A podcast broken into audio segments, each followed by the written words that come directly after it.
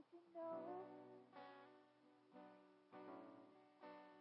that your baby boy was someday walk on water? Mary, did you know that your baby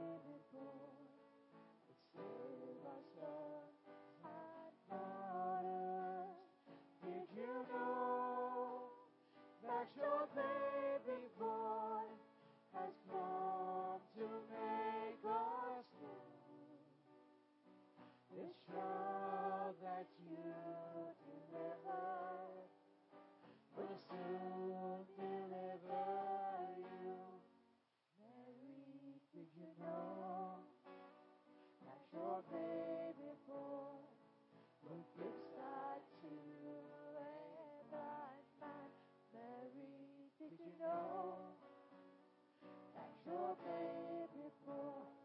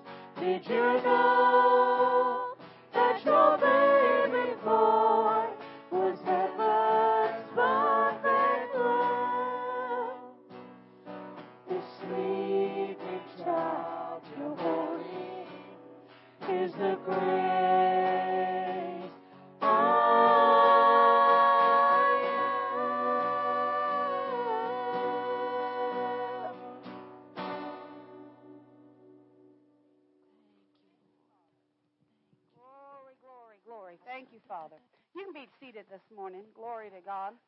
Well, I said Pastor Mike would be back today, and he's not. Uh, Change he of was plan. get- he was getting ready to. They were closing out the fire that was here, and uh, and uh, and then the fire on I-40 broke out, uh, and that started from an auto accident Oh. uh, is what started that fire. And uh, so they're working that fire. The ICP, which is the Incident Command Center, is still here in Murphy, but they're on a satellite station in Waynesville, and that's where Pastor Mike is.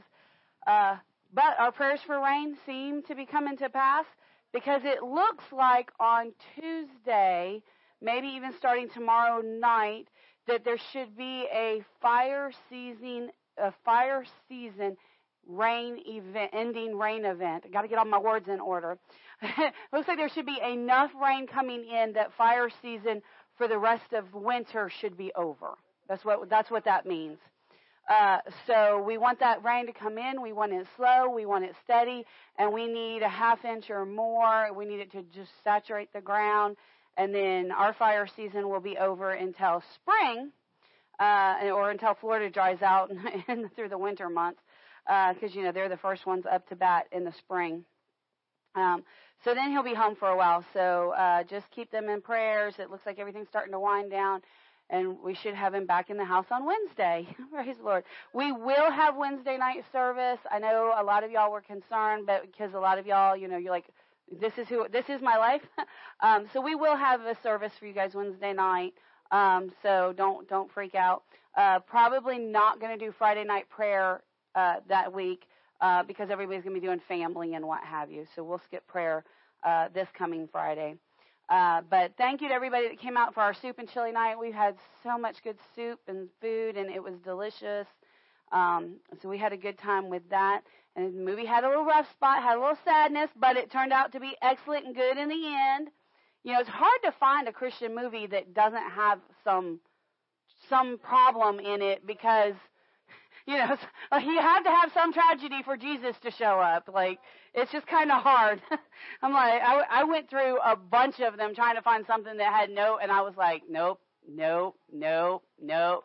I was like, well, this one has a really good ending at least. but it was a good movie.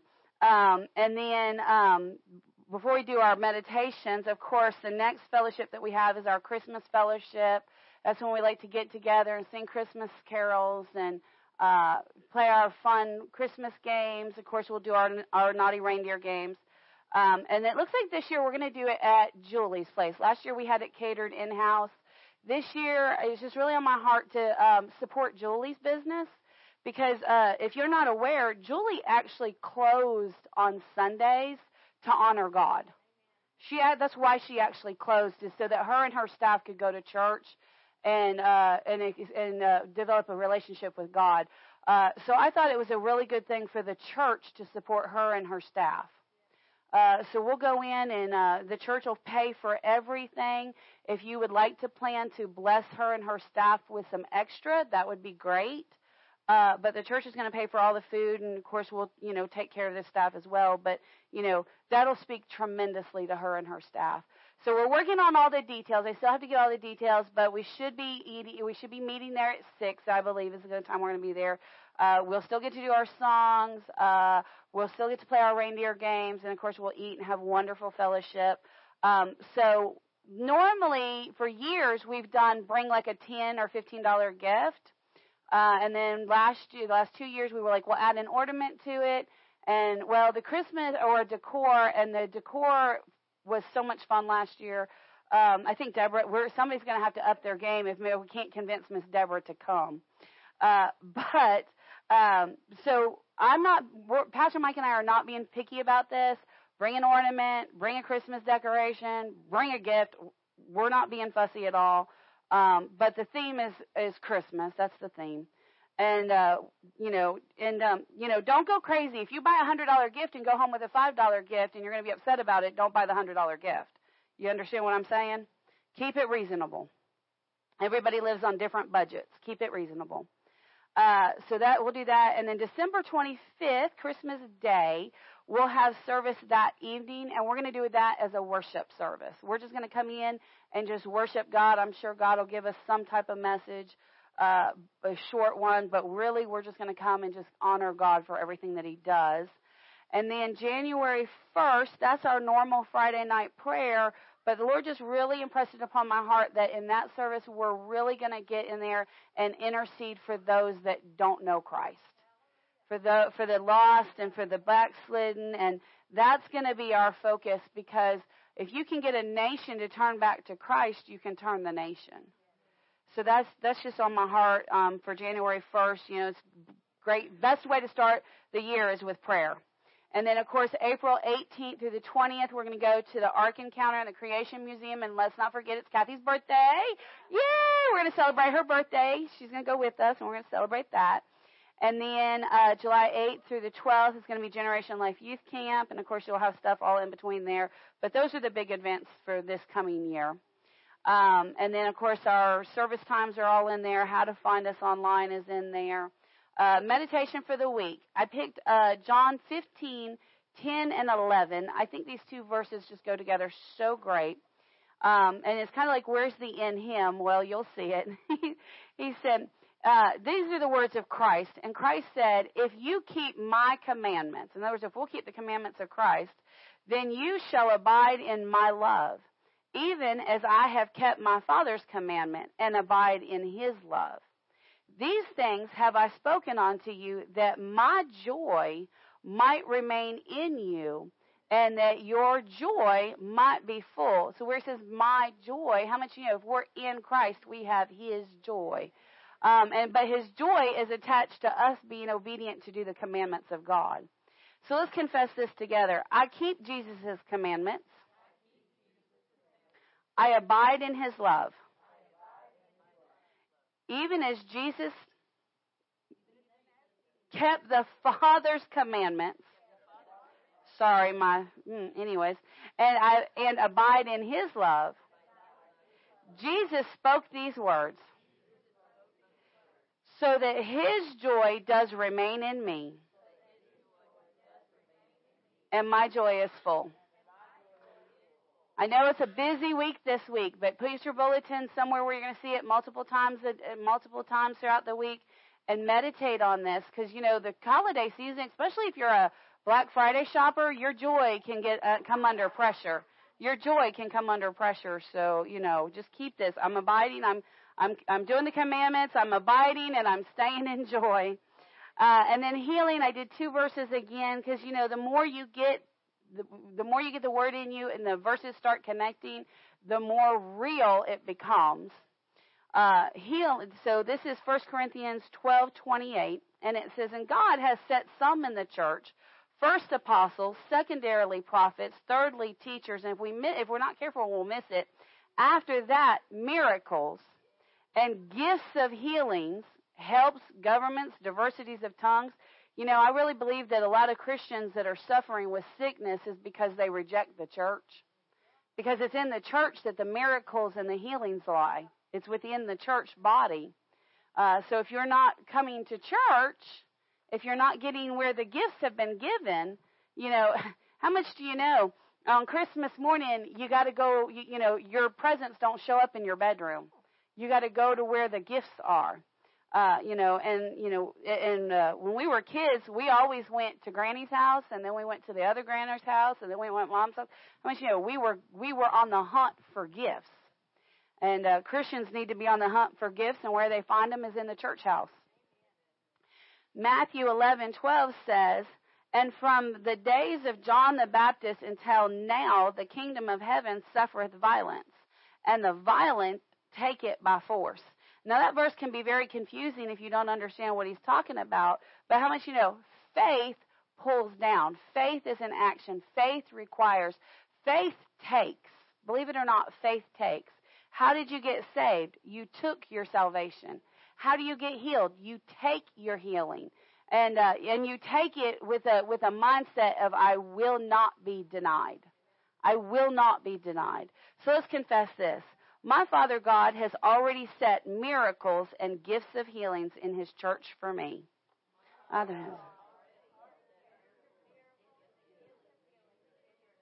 Y'all read so good. Good job. All I have to do is reach out and receive them by faith.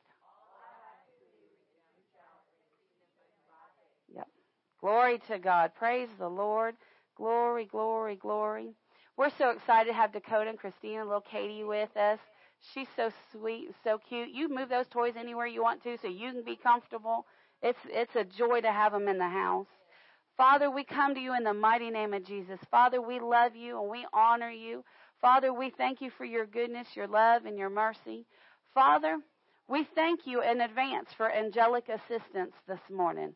Father, we thank you that as we come together to praise and to worship and to give thanksgiving, that the angels come and accompany us in giving you praise and honor, that you come down, Father, that you yourself come down, that the Lord Jesus comes down, that the Holy Spirit's already here, that you come and you and you fellowship with us as we worship you in prayers of praise and prayers of thanksgiving. And Father, we thank you for it. And Father, as we prepare this time to just, uh, to, Father, as we as we're setting ourselves to seek you, we ask that you set, help us to set our minds and our hearts, open up the eyes of our understanding, open up the ears of our that we may be able to hear the spiritual truths that you're dropping upon us today. Father, give us a good, give us the, give our hearts, make our hearts good ground, Father God. Father, we come with an expectant heart this morning to hear from you and to make changes and to make adjustments. For Jesus came preaching, repent, for the kingdom of heaven is at hand. Father, that word repent, Father, we know and we understand it means change. So, Father, we set ourselves this morning to change. And, Father, we glorify you and we magnify you. And, Father, we thank you for your answered prayers towards Derek's life. Father, we're so thankful that he had such a supernatural procedure. Father, we thank you that his, that his recovery is supernatural, that his body is well able, His body is healthy, whole, and restored. Father, we thank you that He's able to help us enter into your courts this morning. And Father, we give you honor, glory, and praise in Jesus' mighty name. And all of God's people said, Amen and amen. You got your card? All right. Glory to God. Good morning, Disciples House. It's really good to be here this morning. It's very good to be here this morning. Um, let's stand up and do our confession together. I am the image of God. I am spirit and flesh. I am very good. I am fearfully and wonderfully made. I am crucified. I am a new creation and a new creature. I am dead to the flesh, but I live in Christ. I am dead to sin, quickened to life, and saved by grace. I am buried with Christ by baptism. I am raised from the dead with him. I walk in the newness of life. I am forgiven and redeemed. I am an ambassador of Christ. I am the righteousness of God. I am the workmanship of God's hands.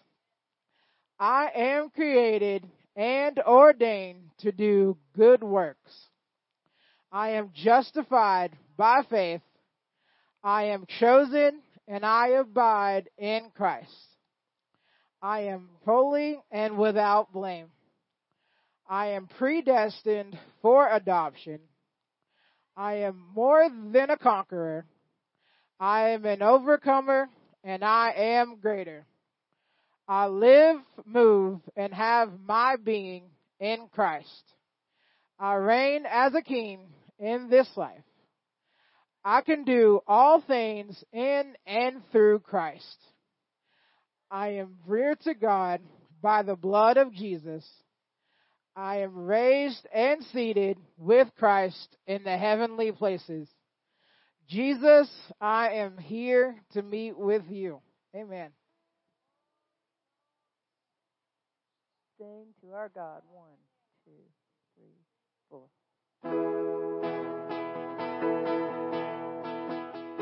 Glory to your name, Father God.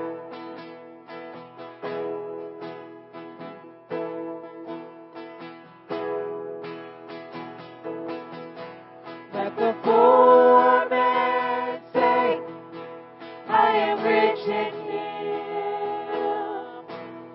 the lost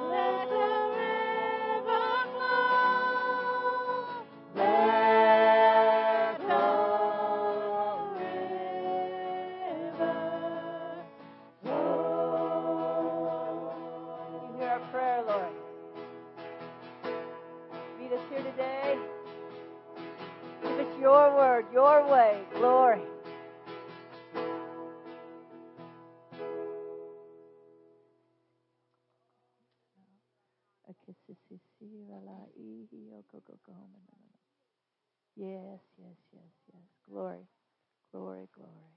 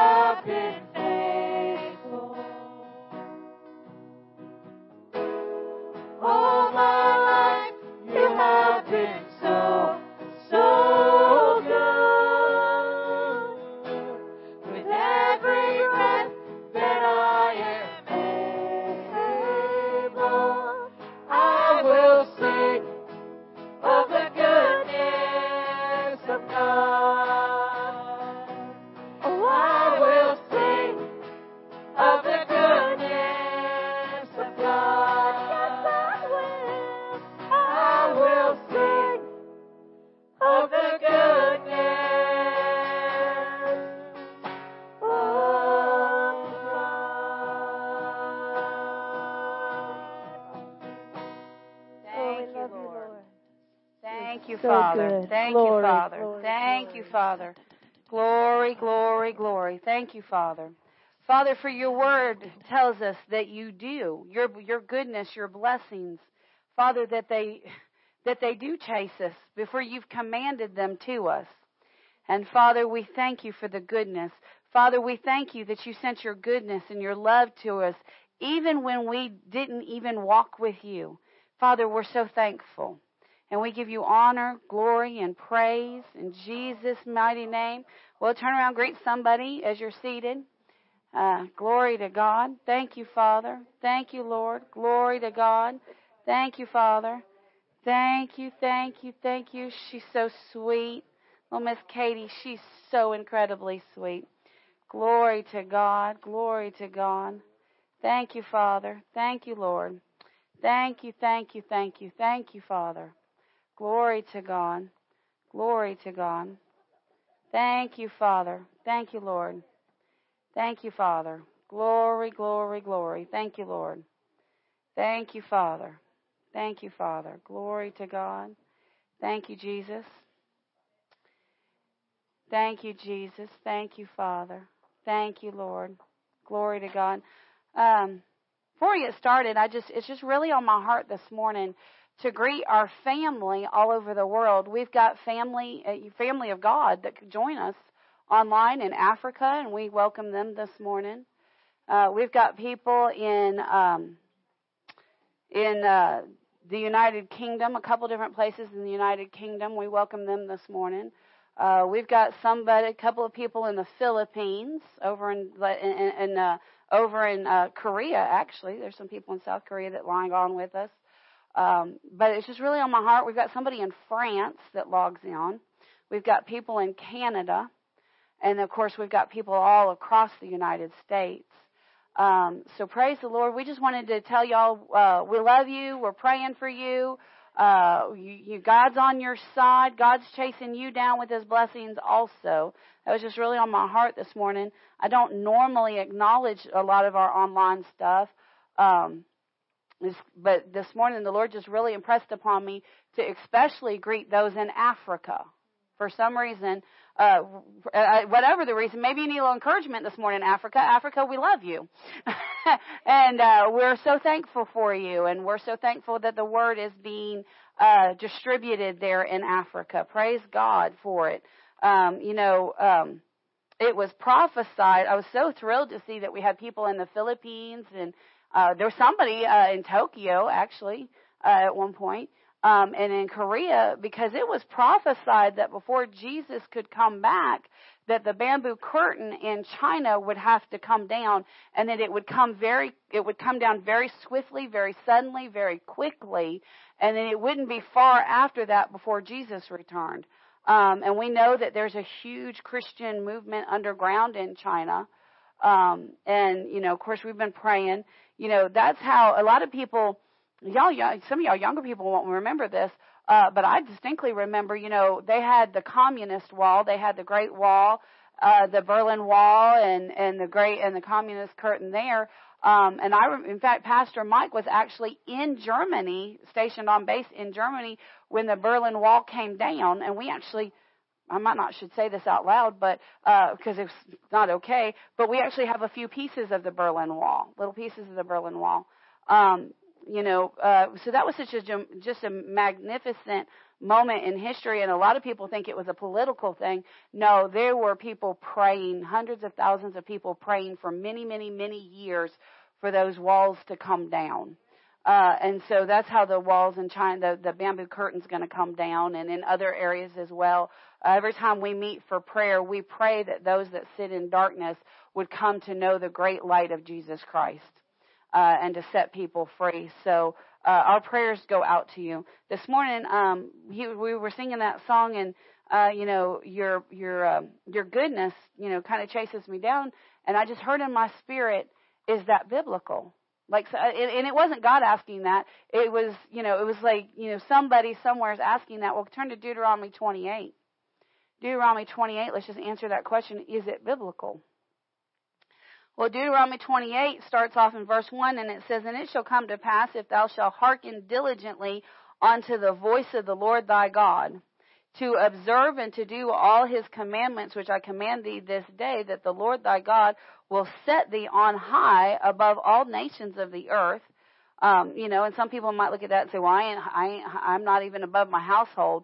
Uh, and he's talking about, he's not just talking about that uh, he's talking about in the spirit realm as well as the natural realm. But here's my question Are you hearkening? Are you hearkening? He said, And all these blessings shall come upon thee and overtake thee if thou shalt hearken unto the voice of the Lord thy God. Blessed shall thou be in the city, and blessed shall thou be in the field. Actually, let's take out the italicized and let's say this Blessed thou in the city, blessed thou in the field. Blessed the fruit of thy body, and the fruit of thy ground, and the fruit of thy cattle, the increase of thy kinds, and the flocks of thy sheep. Blessed thy basket and thy store. Blessed um, thou when thou comest in, and blessed when thou goest out. The Lord shall cause thine enemies to, that rise up against thee to be smitten before thy face. If you got enemies coming against you, uh, get to doing the word. You won't have to deal with them if you'll get to doing the word. Uh, they shall come out against thee one way and flee before thee seven ways. In other words, God's going to put them on the run hardcore. He's going to put them on the on the run. But then it says this. He says, "The Lord shall command the blessing upon thee in thy storehouses and in all that thou settest thy hand to do. He shall bless thee in the land which the Lord God giveth thee. Look at that. It says that God will command. You don't, many people are like, well, pray that the Lord blesses me. I tell them, no, I don't need to do that. That's, that's a little shocking. Uh, no. Uh, and, and, they, and, and how much, you know, that gets their attention. What do you mean you won't pray, the, pray for the Lord to bless me? Well, the Bible says that if you will hearken diligently and do what the Word tells you to do, that He will command the blessing, that the blessing will automatically come, and there's no need to pray for blessing because the blessing automatically comes. There's certain things in your walk with Christ that you don't have to pay, that you don't have to pray for.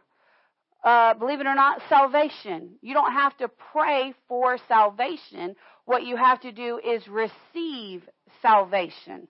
You don't have to pray for healing. You have to receive healing. Now, wait a minute, preacher.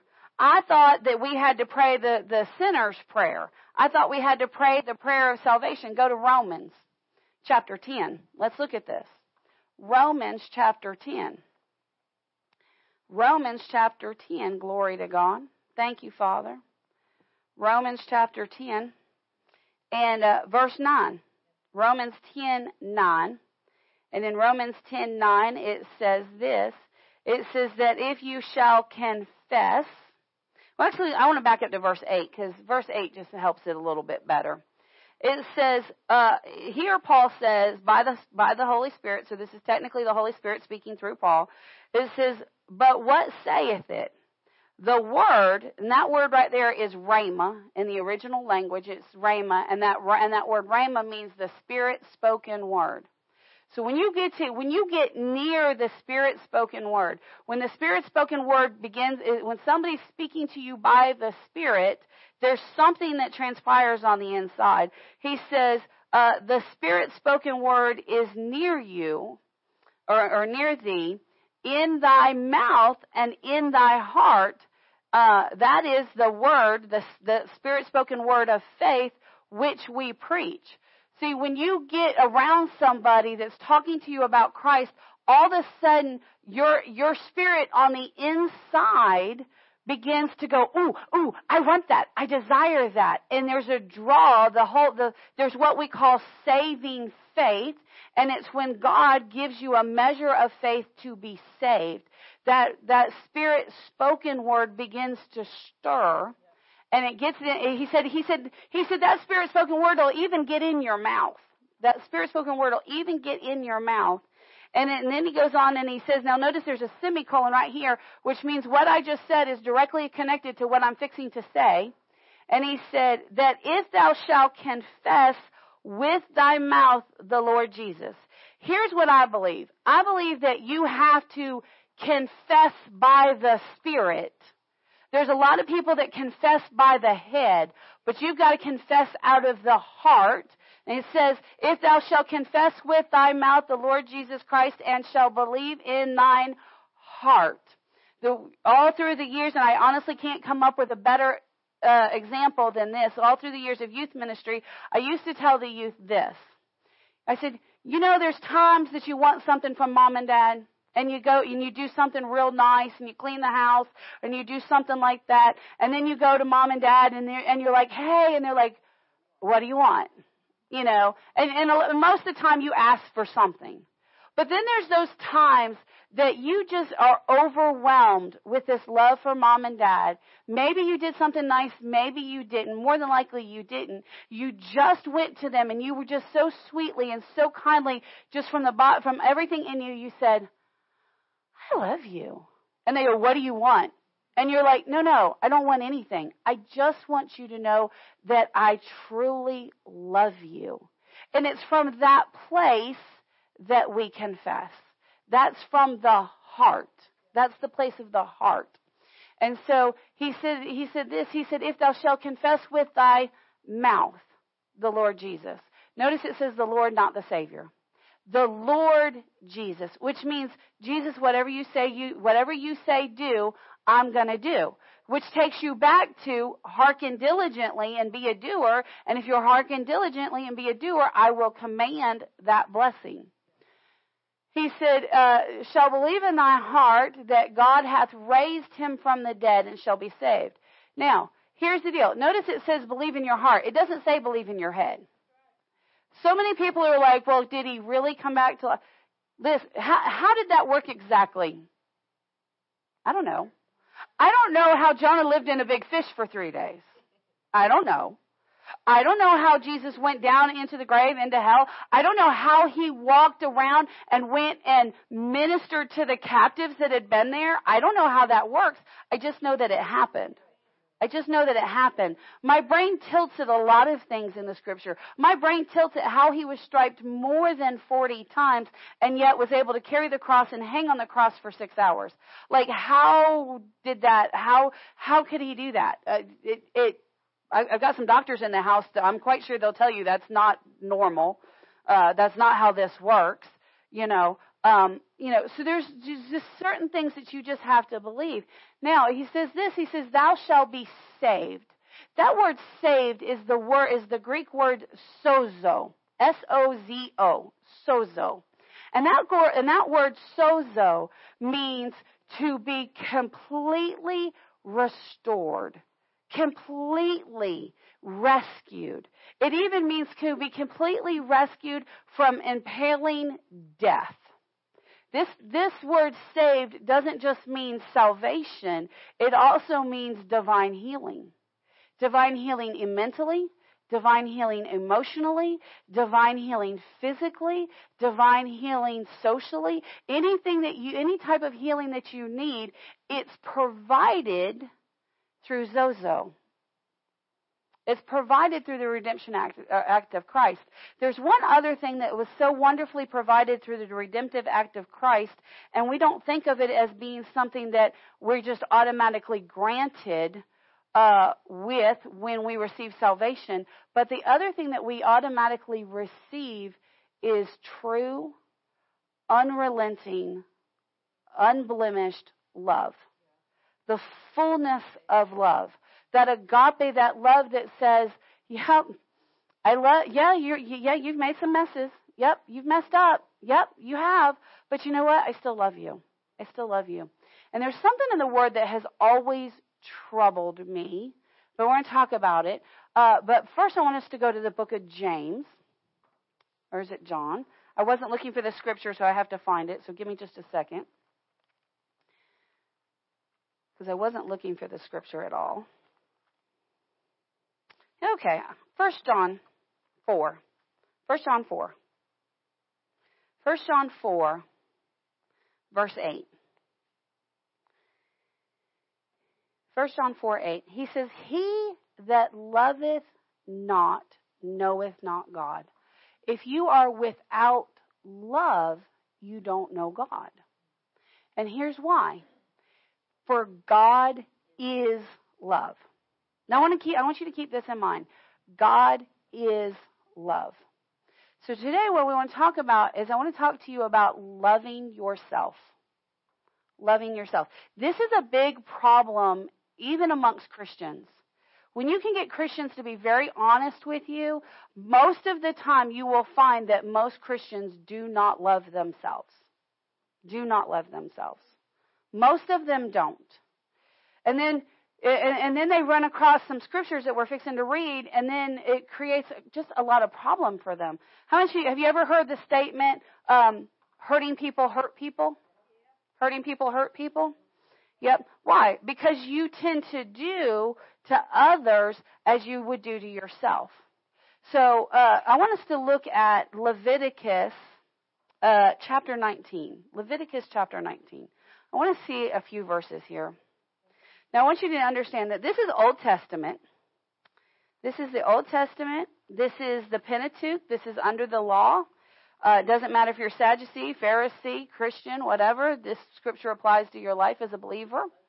Uh, Muslims even believe in the Pentateuch. That's true. Notice it says in verse 8, chapter 19, verse 18. It says, Thou shalt not avenge. This is the law. You're not to avenge yourself. In other words, you're not, he said, uh, basically, you, you don't need to, basically, you don't need to defend. You don't need to defend. You don't need to avenge. You don't need to, um, you don't have to, you don't have to put up these walls, we could say. Uh, and then he says this, he said, nor bear any grudge, any grudge. How much, how much of you, what is a grudge? A grudge is some, like you hold something against someone. And it's amazing to me how many Christians hold grudges against themselves. Against themselves. Uh, I mean, honestly, people will gr- be grudging to themselves because they're short. They'll hold a grudge against themselves because they're short. You get an extremely tall person and they'll hold a grudge against themselves because they're too tall and they don't fit into the world. I mean, seriously. Yeah, so yeah, like doors. Like I mean, it's ridiculous. He said, I mean, and it's little things. They'll just people will hold a grudge against themselves because they don't look like the model on the TV. I mean, this is a problem for ladies. There's a problem for men that I'm not fit enough and buff enough. I'm not sturdy enough, or I'm not a man's man. This is a big problem. You know, I'm not into the cars and this and that and the other okay, that's fine. But they'll hold grudges against themselves. And Jesus, and here the Father said, um, he said, nor bear any grudge against the children. Are you a child of God? You're a child of God. You know, obviously he's talking about don't he's he's giving the law about how to respond to other people. But if this is how you respond to yourself and you're hurting because you have grudges against yourself, how much you know you're going to take your grudges that you have against yourself out on other people. Out on other people. So uh, we've got to learn to do this. He said, and then he goes on to this. He says, uh, "The children of thy people." He said, "Don't grudge, don't have any grudges against. Are you God's people? And you're children of God. So you're not supposed to carry grudges. You're not supposed to avenge." He says, "But uh, you shall love your neighbor as yourself." He said, "I am the Lord. I the Lord." Now, this gives me a little bit of a hard time because God's not dumb. God's not dumb. And God said, uh, but under the Levitical law, He said, love your neighbor. Now, who is your neighbor? Is it the person living next door? Is it the person you're sitting next to in church? Is it the person you're standing to in the gro- next to in the grocery store? Is it the person in the car beside you, behind you, or in front of you in traffic? You know, who is your neighbor? Uh, you know, is it is it the old lady that lives diagonally across the road or the old man that lives, you know, three doors down? Who is your neighbor? Your neighbor's everybody. Everybody that you come in contact with is a neighbor. Um, he said you're supposed to love them as you love yourself. Well, here's the deal. If you don't love yourself, how are you going to love your neighbor? So why would God tell you to love yourself if he has enough knowledge to know that we're not going to love ourselves? Well, first of all, God is love. Now go to Genesis chapter 1. Genesis chapter 1.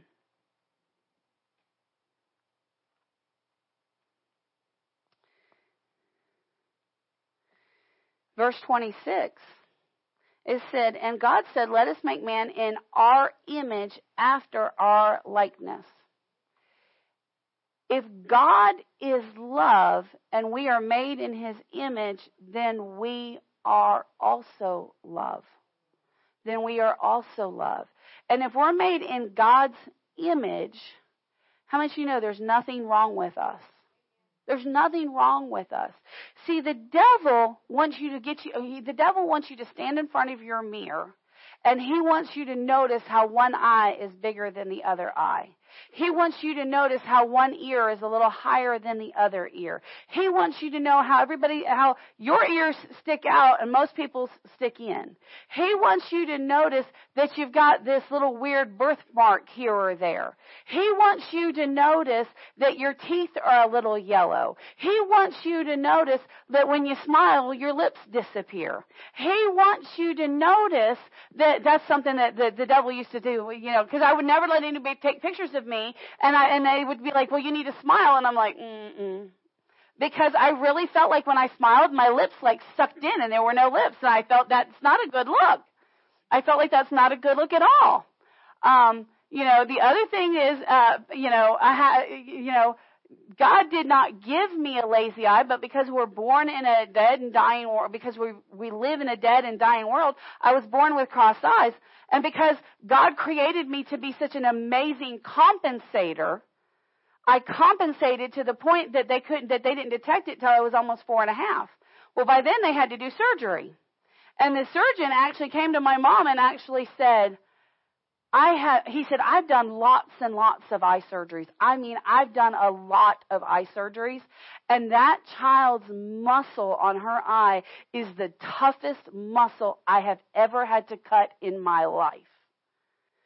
Uh, why? Because I was a compensator. I'm a compensator, just an extreme compensator. Well, that's great, except for that left with me with what they called a lazy eye.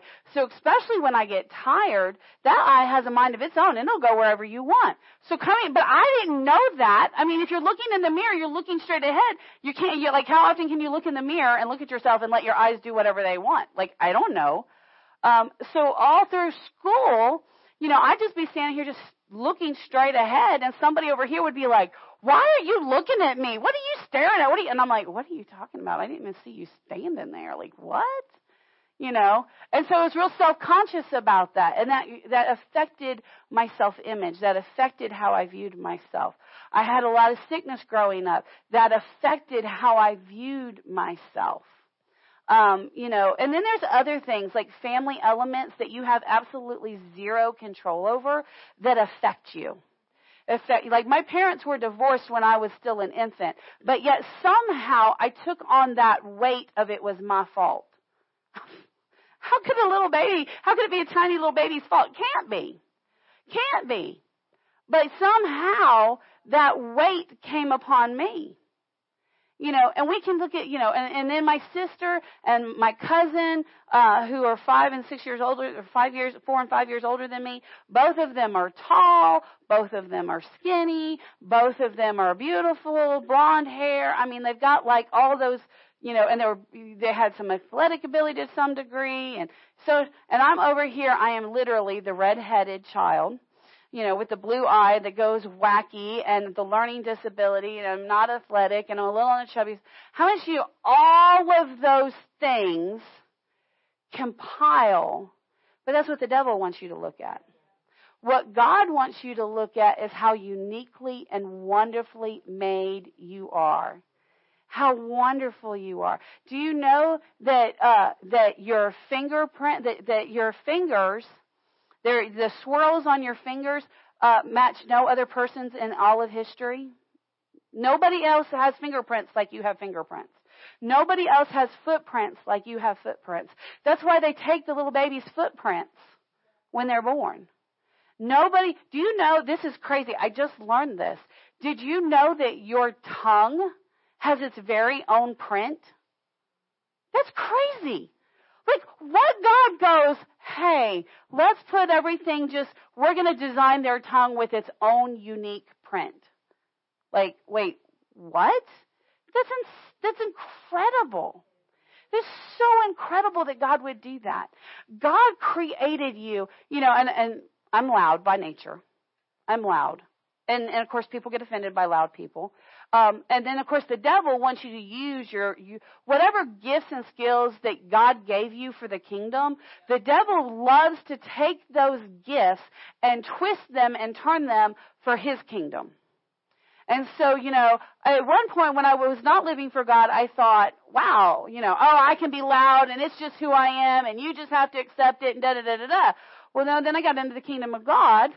And because, and this was one of the things I said, God, I just hate that I'm loud. I hate that I, and I hate that I get so, pa- here's another thing that God put in me that I used to think was a bad thing. He put a very strong passion in me. I am extremely passionate about certain things.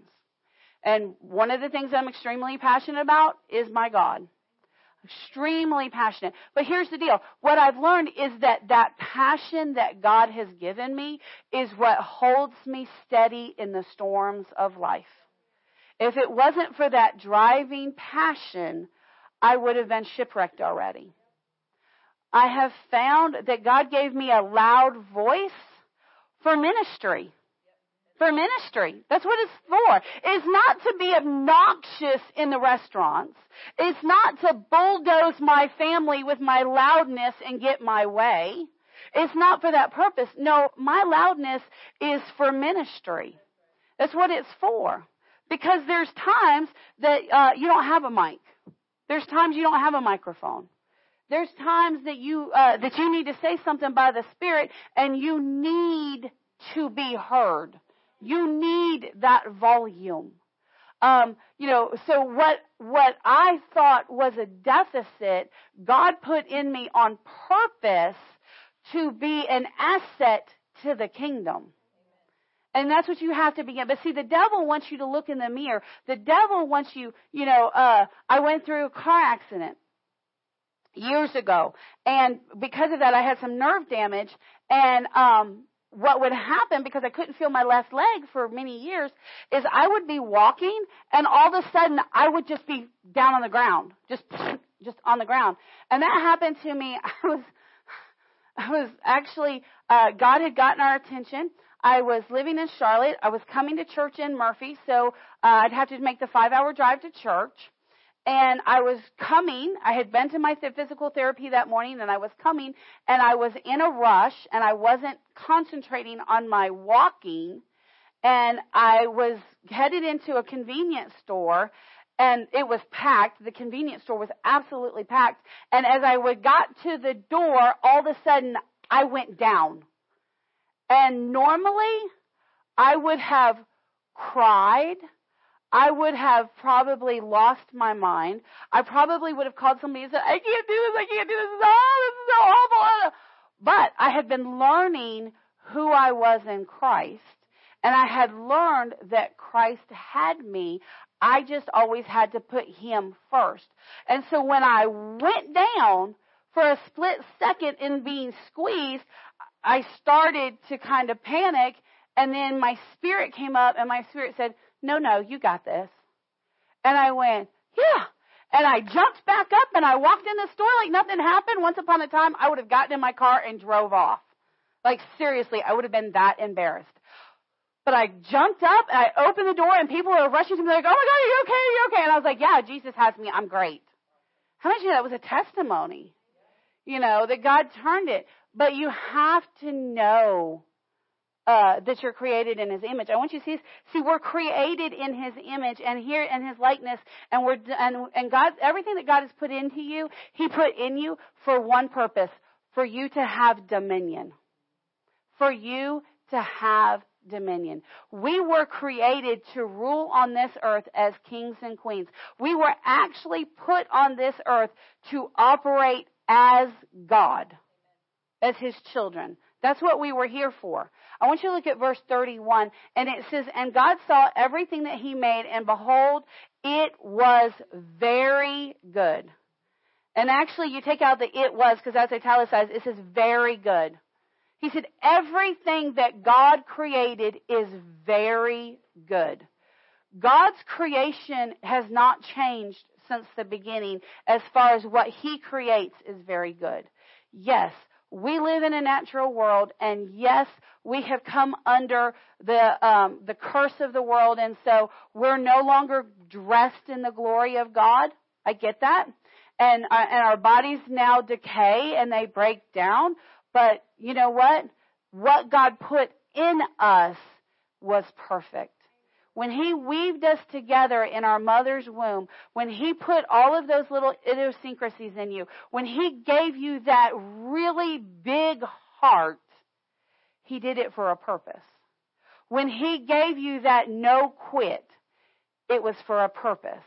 When He put that, when He put that sensitive spirit in you, it was for a purpose. When He made you the height that He made you, it was for a purpose. Believe it or not, it was for a purpose. I used to think that I was so stinking short. Of course, my husband's six foot and I, you know, five four, and I used to think I was so incredibly short at five four because all of my sister, my sister, my cousin, and my younger cousins, they're all tall and lanky, pushing that six foot, and I'm like the little short person running around, right? Well, you know what? I fit in spaces better. I do. I don't have the nightmare when it comes to buying jeans that they do or pants. Because I put on a pair of pants and I'm like, I might need to hem these things, and they're like, oh my gosh, they look like crab in pants, you know. I, there's things about there's just it's okay that they're tall and I'm short. I fit a little better. I fit in some different situations. It's perfectly acceptable. They feel like a giraffe. Have you ever seen a really tall person try to do something down low? It's awkward. It's uncomfortable. I can get there. It's okay. It's funny in my house. Michael put if, my, if Michael wants something, he's so funny because he's tall. He's got them long arms, and uh, if he thinks you have to understand Pastor Mike. If there's an empty space, he has to fill it. If there's an empty space, he has to fill it. So because I'm short, he thinks if he fills the high places, I won't notice. oh no, I notice. I notice, and I get out the step ladder and I get it down and I put it where it goes and what have you. But at the same time, it also that also works out for us because I can say to him, you know what, you're stronger than me. Your stuff goes high, my stuff goes low. It helps us to work things out. Uh, you know, God just created you for different things. Everything that God put in you is good. You need to repeat repeat this after me. Satan, Shut up. Brain? Shut up. God made me. He doesn't make any mistakes. There's nothing wrong with me. He created me for a purpose. He created me on purpose. And I'm going to fulfill that purpose in Jesus' name. Now I want you to go to Matthew chapter 19. Matthew chapter 19. Is everybody okay temperature wise? Is everybody good? Getting a little warm? Or you're good? Okay, good. Because I'm getting a little toasty and I don't want y'all freezing. Fussing at me because you're freezing. all right, well, you'll be all right then. Matthew 19. You have what you say. No, I'm just kidding. Anyways, Matthew 19. Anyways, Matthew 19. Let's look right here. Uh, picking up in verse 16. And behold, one came and said unto him, talking about to Jesus, said, Good master, thou, uh, what good thing shall I do that I may have eternal life? So here this young man has figured out that uh, Jesus has some answers, and he wanted to know from Jesus, how do I have eternal life? What good thing can I do? He was works minded. He was works minded. And Jesus said unto him, Why callest thou me good? Uh, he said, None good but one, and that is God.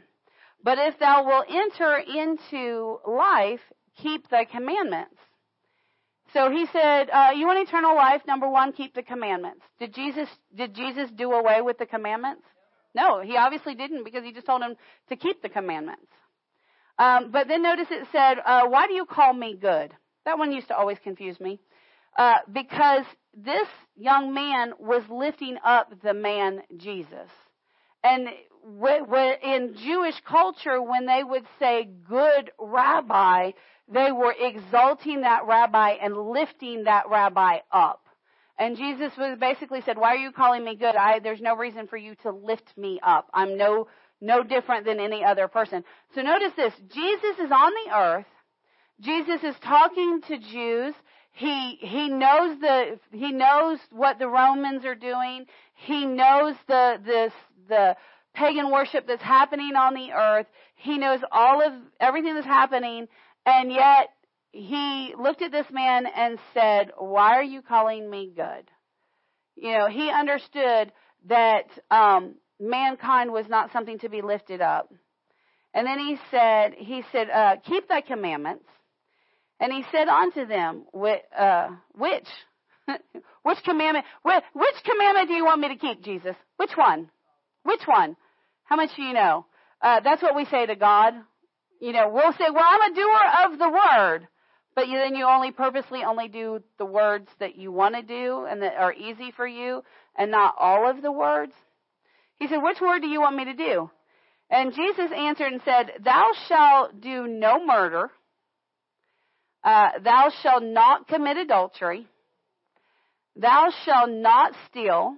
Thou shalt not bear false witness. Uh, thou shalt uh, honor thy mother and thy father. In other words, what was Jesus telling them? Do them all. And then when it said, honor thy mother and thy father, notice there's a colon right there. And then he says, and thou shalt love thy neighbor as thyself. So he's telling this worldly man that recognizes that Jesus is a better man than himself to love every person he comes in, t- contact with the way that he loves himself. Now, Jesus, that seems a little weird to me because you know that this man knows that he's not got it all together.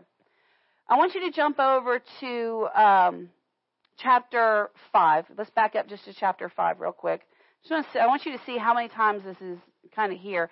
Jesus keeps saying this. This is in the middle of his Sermon on the Mount uh, chapter 5, verse 43. He says, You have heard that it has been said, Thou shalt love thy neighbor and hate thy enemy. He said, You know, your neighbor, your brethren, your companions, your confidants, your confederates, love them. But if you're, they're your neighbor, or but if they're your enemy, it's okay to hate them. Uh, and then Jesus corrects this. Now, what you have to understand about the Sermon on the Mount is the the Jews, the twelve tribes, are now only two tribes following, truly following the law, and and of those two tribes, they have taken the law like either to the far extreme or basically like nonchalant. There's not like a good happy medium. So Jesus is trying to bring them back to the medium.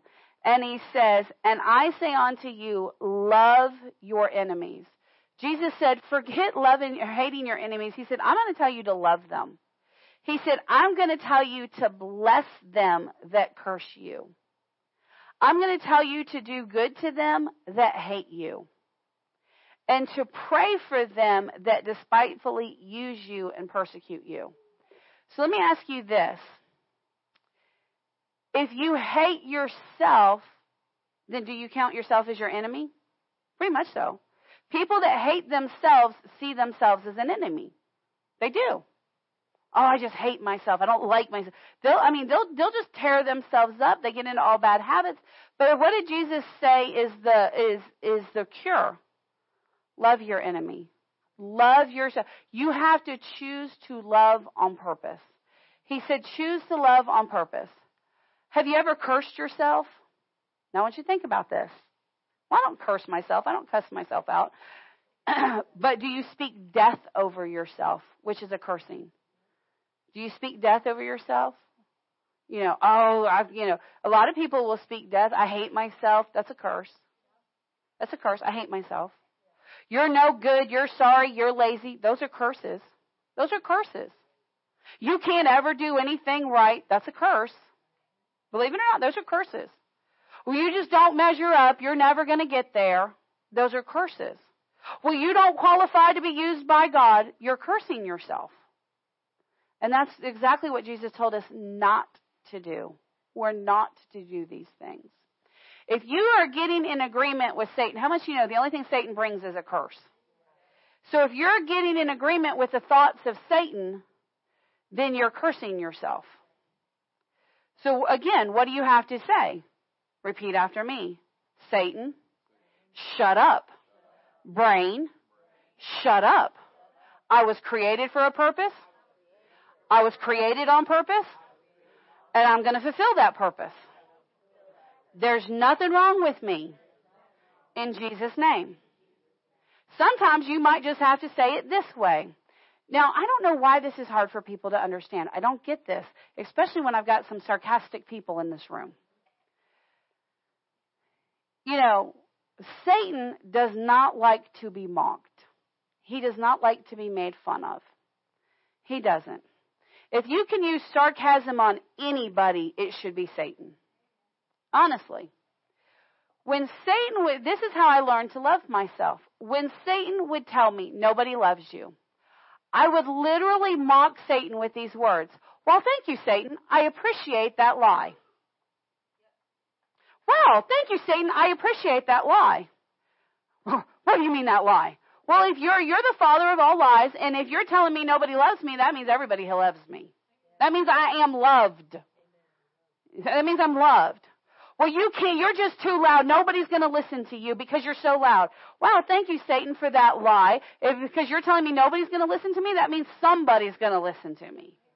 Glory to God. See, you got to learn to be. Listen, I've experienced some of y'all's sarcasm. I am tired of being your punching bag. I would really like for you to start using Satan as your punching bag.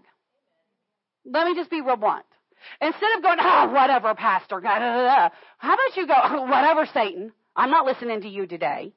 Why? Because he's the one cursing you and I'm the one trying to bless you.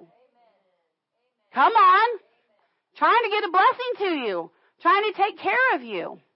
Uh, do good to them that hate you. How about if you hate yourself, you start being good to yourself? I tell you what, you can break poverty mentality if you'll start to be good to yourself. You can. It's perfectly acceptable to buy, to pay full price for clothes. It's perfectly acceptable. Now, don't go, don't, don't take them home and throw them on the floor and treat them like your, your, you know, your sales rack clothes. But, you know, take care of them. But it's okay, and you don't have to do it every day, but every once in a while, it's okay. I used to think paying more than twelve or fourteen dollars for a pair of jeans was ridiculous. I now have jeans in my closet that cost me well over a hundred dollars. And guess what? They've lasted way longer. Way longer. And they still look brand new. Glory to God. You know, I, I recently got me some new purses for my for my uh, birthday anniversary slash gift. Uh, did I pay full price? No, because I'm a you know I'm a Jew. I want the bargain. Uh, but I did, but I did, but I still spent big money. And, uh, mom was real sweet. She's like, you deserve that. That's good. I'm glad you can do that. And I said, well, here's the deal, mom. I said, I can do it one of two ways. I can spend 25 or $30 for a new purse every few months, or I can just suck it up and pay the 100 and have a new purse for the whole entire year that I like better, lasts longer, works better. It's the whole new, it's the whole thing. I said, honestly, these purses are so good, they'll last me two or three years. You know what? It's okay. It's perfectly acceptable to treat yourself a little bit. It's perfectly acceptable to allow yourself to uh, go get your hair done. You know, it's it's it's it's, it's acceptable. It's acceptable to go to the bar, gentlemen. It's acceptable to go to the barber and let the barber do your beard for you. It's acceptable. That's that's acceptable. Take care of yourself. Do good for yourself. Here's the deal.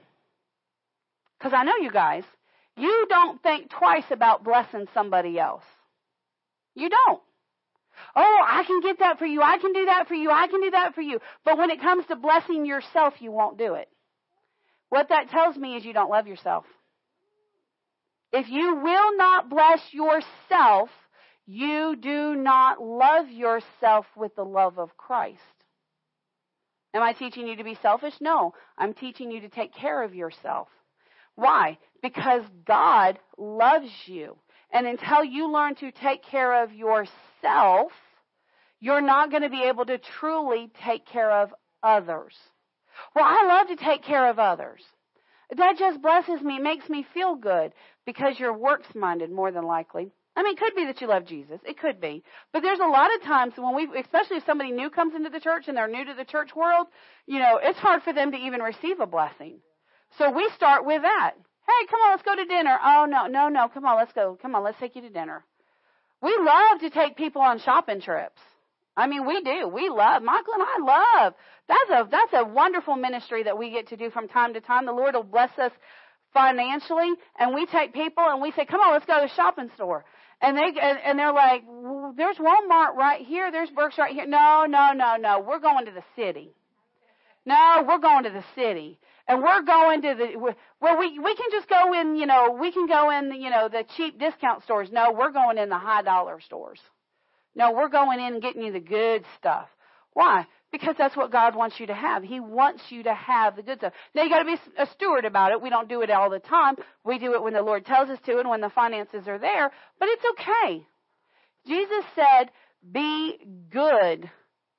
Do good to them that hate you. If you hate yourself, do good to yourself." This is how you learn to love yourself. Do good to yourself. Allow yourself Allow yourself a little treat every now and again. Allow yourself to, you know, to take a selfish day. It's okay. It's okay to take a day. You know what? Here's another way to do good to yourself. Learn to say no. Learn to say no. Listen, I'm telling you, you got to learn to say no. She's fantastic, mom and dad. Don't even worry about her. She's doing fantastic. Uh, she's doing great. No, but seriously, you got to learn to say no. Because if you don't learn to say no, people will take advantage of you and you will burn yourself out. It's perfectly acceptable to say, Thank you so much for that invitation. I appreciate it so much. Uh, that means the world to me, but I'm going to pass this time because it's just too much on my schedule. And you know what? That's perfectly okay. That's being good to yourself. That's being good to yourself. It's perfectly okay to take those times out. He said, and pray for them. Now check this out. Pray for them which despitefully use you and persecute you. How much do you know you persecute yourself? You do. You beat yourself up. You persecute yourself. You despitefully use yourself. You're always on the go. You're always trying to achieve. Listen, if your if your assurance comes from other people, you're going to burn yourself out. You have got to learn to to not use yourself to the point that it to your own hurt. There are people that are like, I'll just there are people that buy acceptance. You know, oh, I can get you coffee, I can get you lunch, I can do this, I can do that. There's people that will run, run, run. Let me do this for you, let me do that, let me do, do, do, do. And they're running to get other people's acceptance because they don't accept themselves. That's using yourself. That's really using yourself. You have to learn to not do that. You have to learn to say, you know what? I'm perfectly here here's the place you need to get to. You need to get to the place where if it's just you and God, you're perfectly okay. If it's just you and God, you are perfectly okay. When you can get there, and it's not like, and I don't mean it's me and God and my, I'm in my home and it's just me and God and I'm okay. No, I mean you can take yourself to the movie with Jesus sitting next to you and you're like, this is okay. This is fine. Used to be, I would never go to the movie by myself. Uh-uh, you want me to go to the movie by myself? It is not happening. I had to have somebody with me. The first time I went to the movie by myself because I was learning to take care of me, I cried through the entire movie. And it wasn't even a sad movie. It was actually a funny movie. And I cried through the whole thing because I had put so much pressure on myself thinking that going to the that somehow going to the movie by myself I would somehow be judged and and ridiculed and looked down on. And so now from time to time I'll just say I'm going to a movie. Like if my family's if I'm like in a movie mood and they're not in it, I'm like I'm not going to lie, I still have to fight that a little bit but eventually I like, that's it. I'm getting up. I'm getting dressed. And they're like, where are you going? I'm like, I'm going to the movie. That's what I want to do for me. I'm going to go do some, I'm going to do some self care and I'm going to go. I'm going to do it. I'm going to just go. Why? Because you got to learn to love yourself. Go to uh, chapter 22. We're right here, Matthew. Look at chapter 22. Matthew 22. Here again, uh, they're they're questioning Jesus. They're trying to entrap him. Verse 30, uh, verse 36, he says here in Matthew 22, 36, he says, Master, which is the great commandment in the law? They want to know, Jesus, what's the greatest commandment?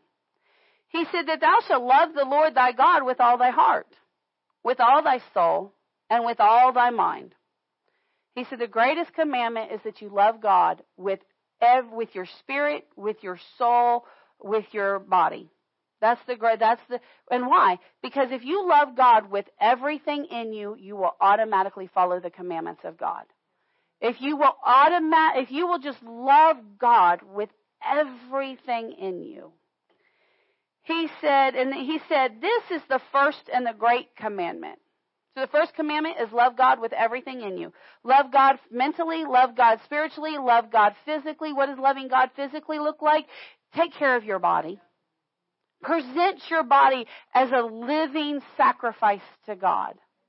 Don't make it look like the world. You know what, Christians? It's perfectly okay if you're not tattooed from head to toe.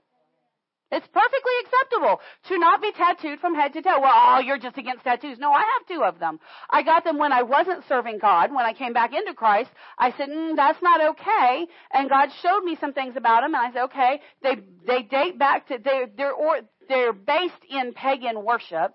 So it's perfectly acceptable for us not to be covered in tattoos. It's perfectly acceptable for us not to have piercings everywhere, you know, setting off metal detectors. It's perfectly acceptable for us to actually have normal hair color. That's, that's perfectly acceptable. We don't need, you know, 16 different rainbow colors on our head. It's perfectly acceptable for us to wear normal earrings and not giant gauges. It's perfectly acceptable for us to wear clothes that actually cover our body and keep that that God gave us respectful and modest. It's perfectly acceptable. We don't have to justify our wardrobe to other people. We don't. We don't have to dress, we don't have to justify, you know, when, when, uh, you know, standing in the pulpit, you gotta give God your best. And I'm not a girly girl person. So the idea of having to do makeup and hair and nails and jewelry and all of that crazy stuff, that's just a lot for me. It's just a lot. For years, I had very little jewelry. For years, I mean, like, it was my wedding band and that was it. Uh, you know, but then here you come, you gotta, you, you gotta give God your best. Well, is that bad? No, it's wonderful. It's wonderful. Are there days I like to get out and get dirty and get in and just, honestly, if, if you're gonna come to my house, you're welcome anytime. Just call me ahead of time because otherwise you're gonna see me in my pajamas. That's, that's just the way it's gonna be. Uh, but if you give me a heads up, I'll throw on some normal clothes. It'll be okay. Uh, but, um, here's the deal.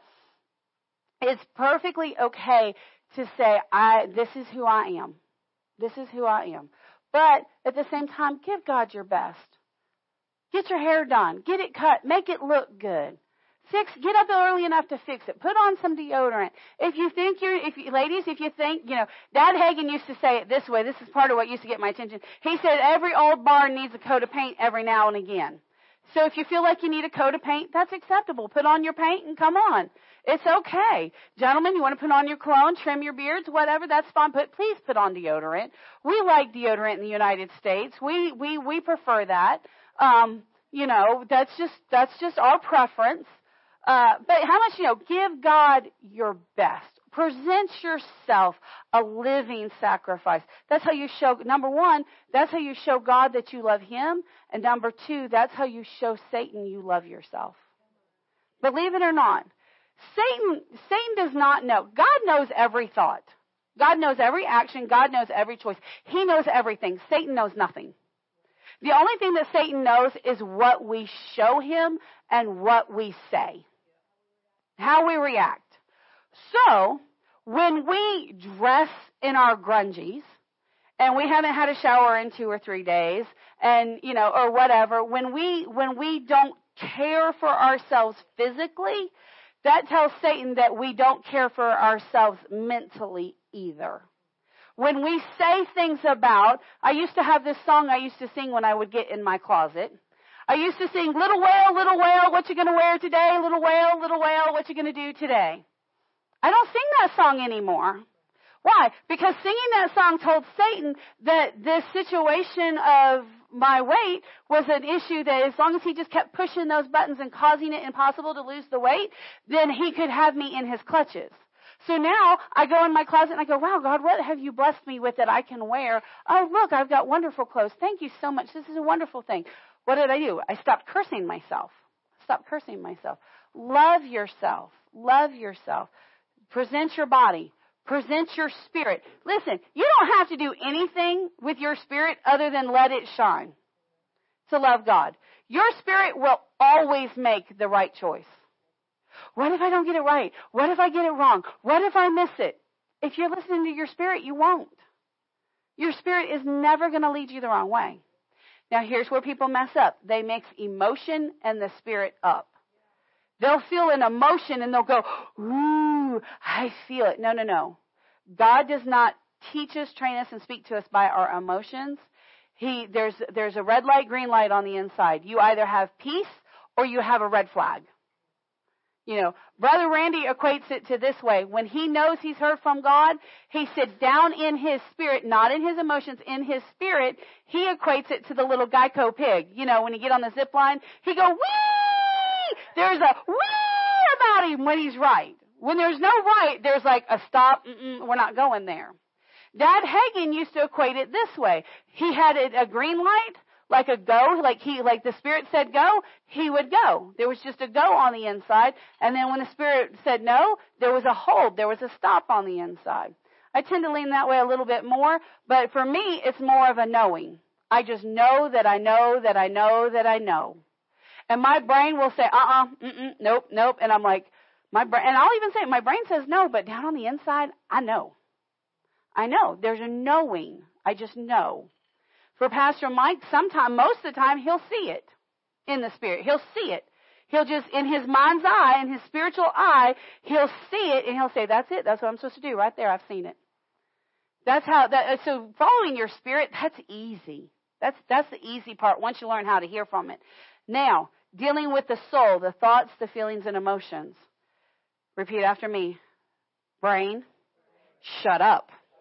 I'm not thinking that way today. Satan, thank you for that lie. Now I know the truth. And then repeat the truth, whatever it is. You got to learn to you listen, you've got to learn to say brain shut up.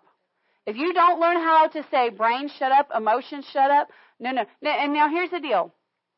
Your emotions are not your enemy. I talk to people about emotions. I'm like, listen, emotions lie. Don't depend on emotions.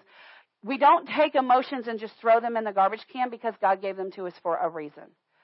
Emotions, when they are used appropriately, can help us to navigate spirit and natural.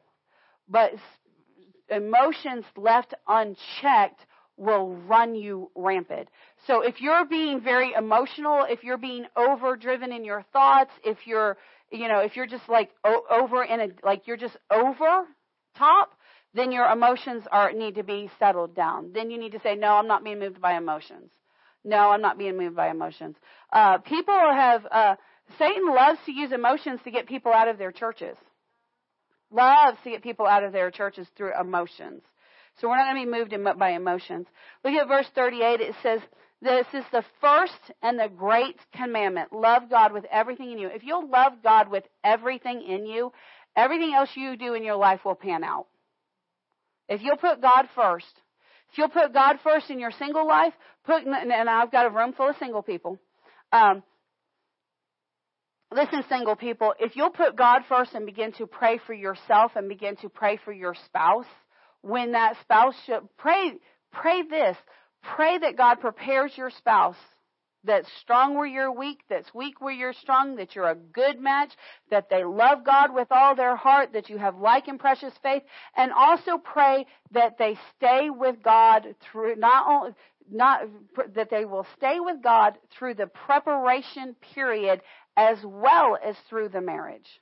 Because I have witnessed so many people that I thought, man, so and so would make a great, I mean, so this person, this person, man, they'd make great couples because I could see their strengths and weaknesses.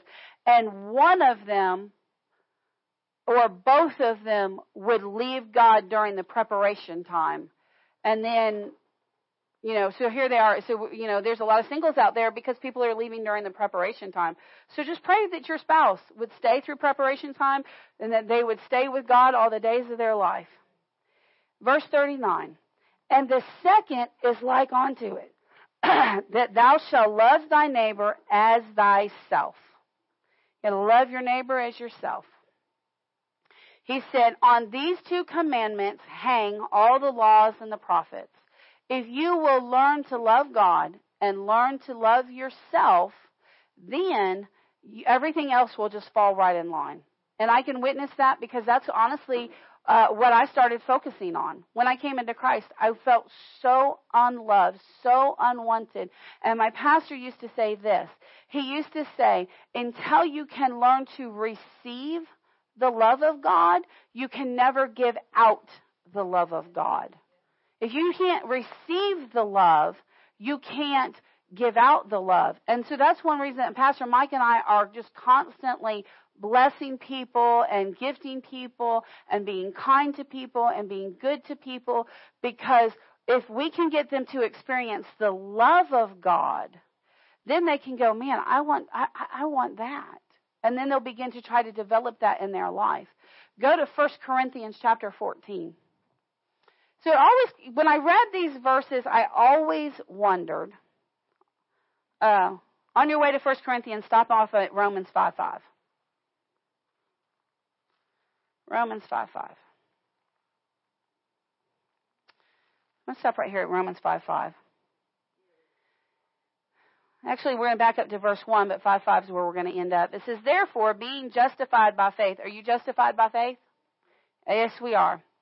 uh, we have peace with God through our Lord Jesus Christ.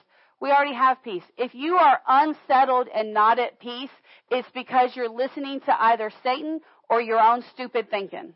And you need to say, shut up in Jesus' name. Just shut up. I'm not listening to these things. If you're in Christ, you know who you are, you're at peace. I mean, bombs can be going off. I mean, we were in the what we what we were told and what appeared to be an active shooter thing at the hospital on Wednesday. We pulled up, the cops pulled out. I mean, they were just the guy that was like giving my valet. He was like watching a bad. He's like watching a bad wreck, and like I'm like, okay, we're just figuring this out. Uh, but there was such a peace that came over myself and Derek and Miss Ann uh, and, and joy. There was a peace and a joy. We were like, huh, spirit of faith, thank you, Jesus. It's all good. You know, when you come under pressure, even though there's pressure around you, you should still be able to maintain your peace. He says, by whom also we have access by faith into this grace wherein we stand and rejoice in hope of the glory of God. Listen, when you come under pressure, when life comes at you, when things feel overwhelming, that's when you lean on the grace of God and you say, Oh, Father, I thank you. I thank you and I rejoice and I have joy. He says, and not only all, not only so, but we glory in tribulations. Now that sounds a little crazy. tribulations come and we get happy. Woo! We get happy, happy, happy. Are we happy for the tribulation? No. We're happy because we already know we already have the victory. We already have it. He said, knowing that tribulation worketh patience. Patience is one of those things that you don't have to ask God for.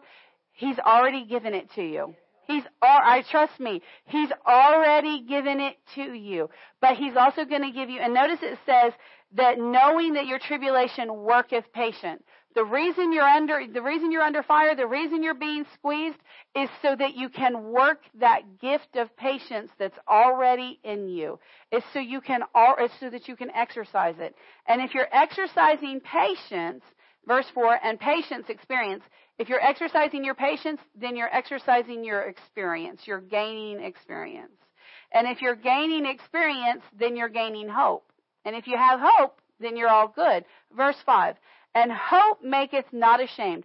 If we have hope in Jesus Christ, we're never going to be ashamed. It doesn't matter what report comes, you're going to conquer it. You know, we've talked a lot about Michael's uh, foot injury, but uh, do you know that he also had a diagnosis of cancer at one point? He did. He did.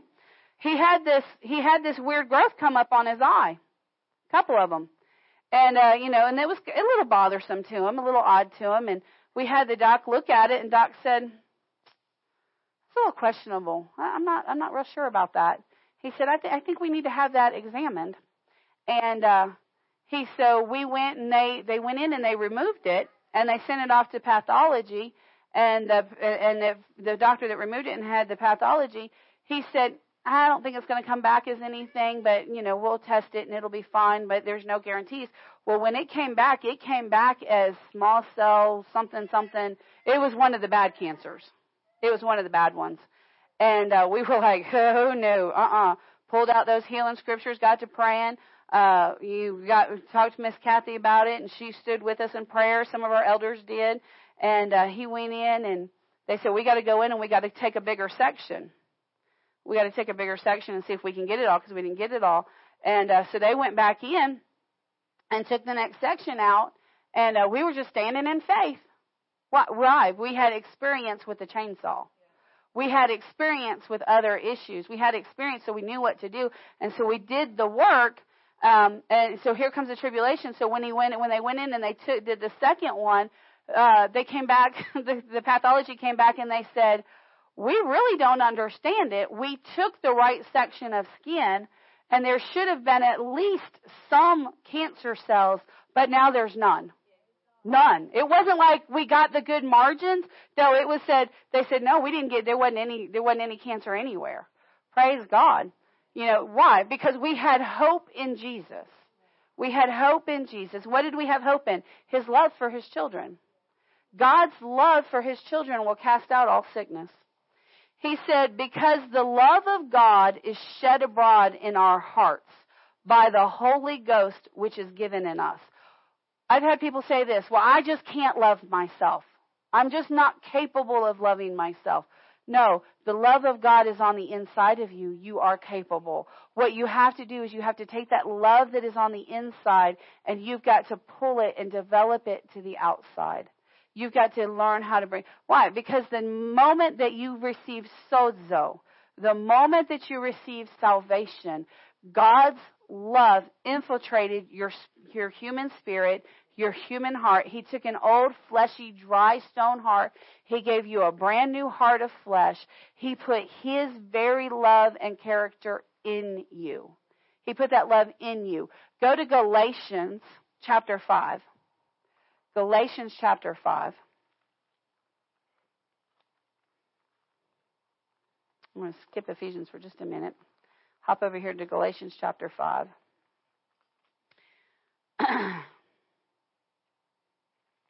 when you receive sozo, when you receive salvation, not only are you completely redeemed and completely justified and made right in Christ, you're also completely and totally healed mentally, physically, emotionally, socially, financially. Every area of your life is completely restored.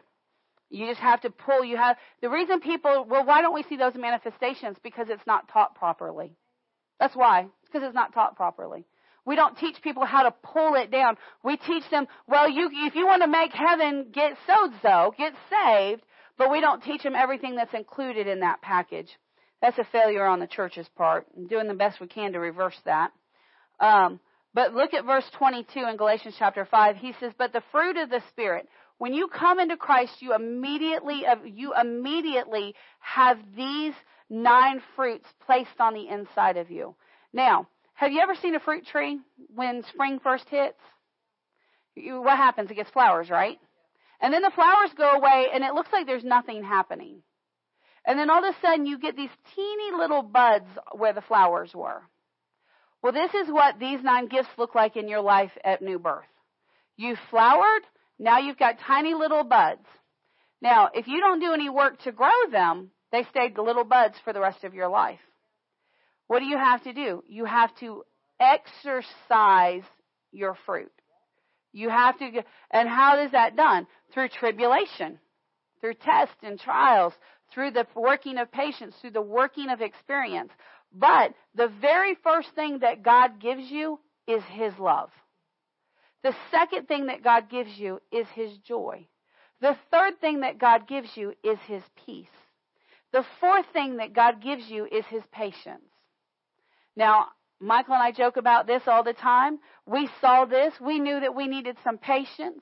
So we got together. It was one of the first things we prayed for as a couple. We said, Lord, we see in your word that patience belongs to us. So Father, we ask for patience. And you know what God said? Youth ministers. That's what he said. Because how much you know, when you become a youth minister, you have to work your patience. You have to exercise your patience.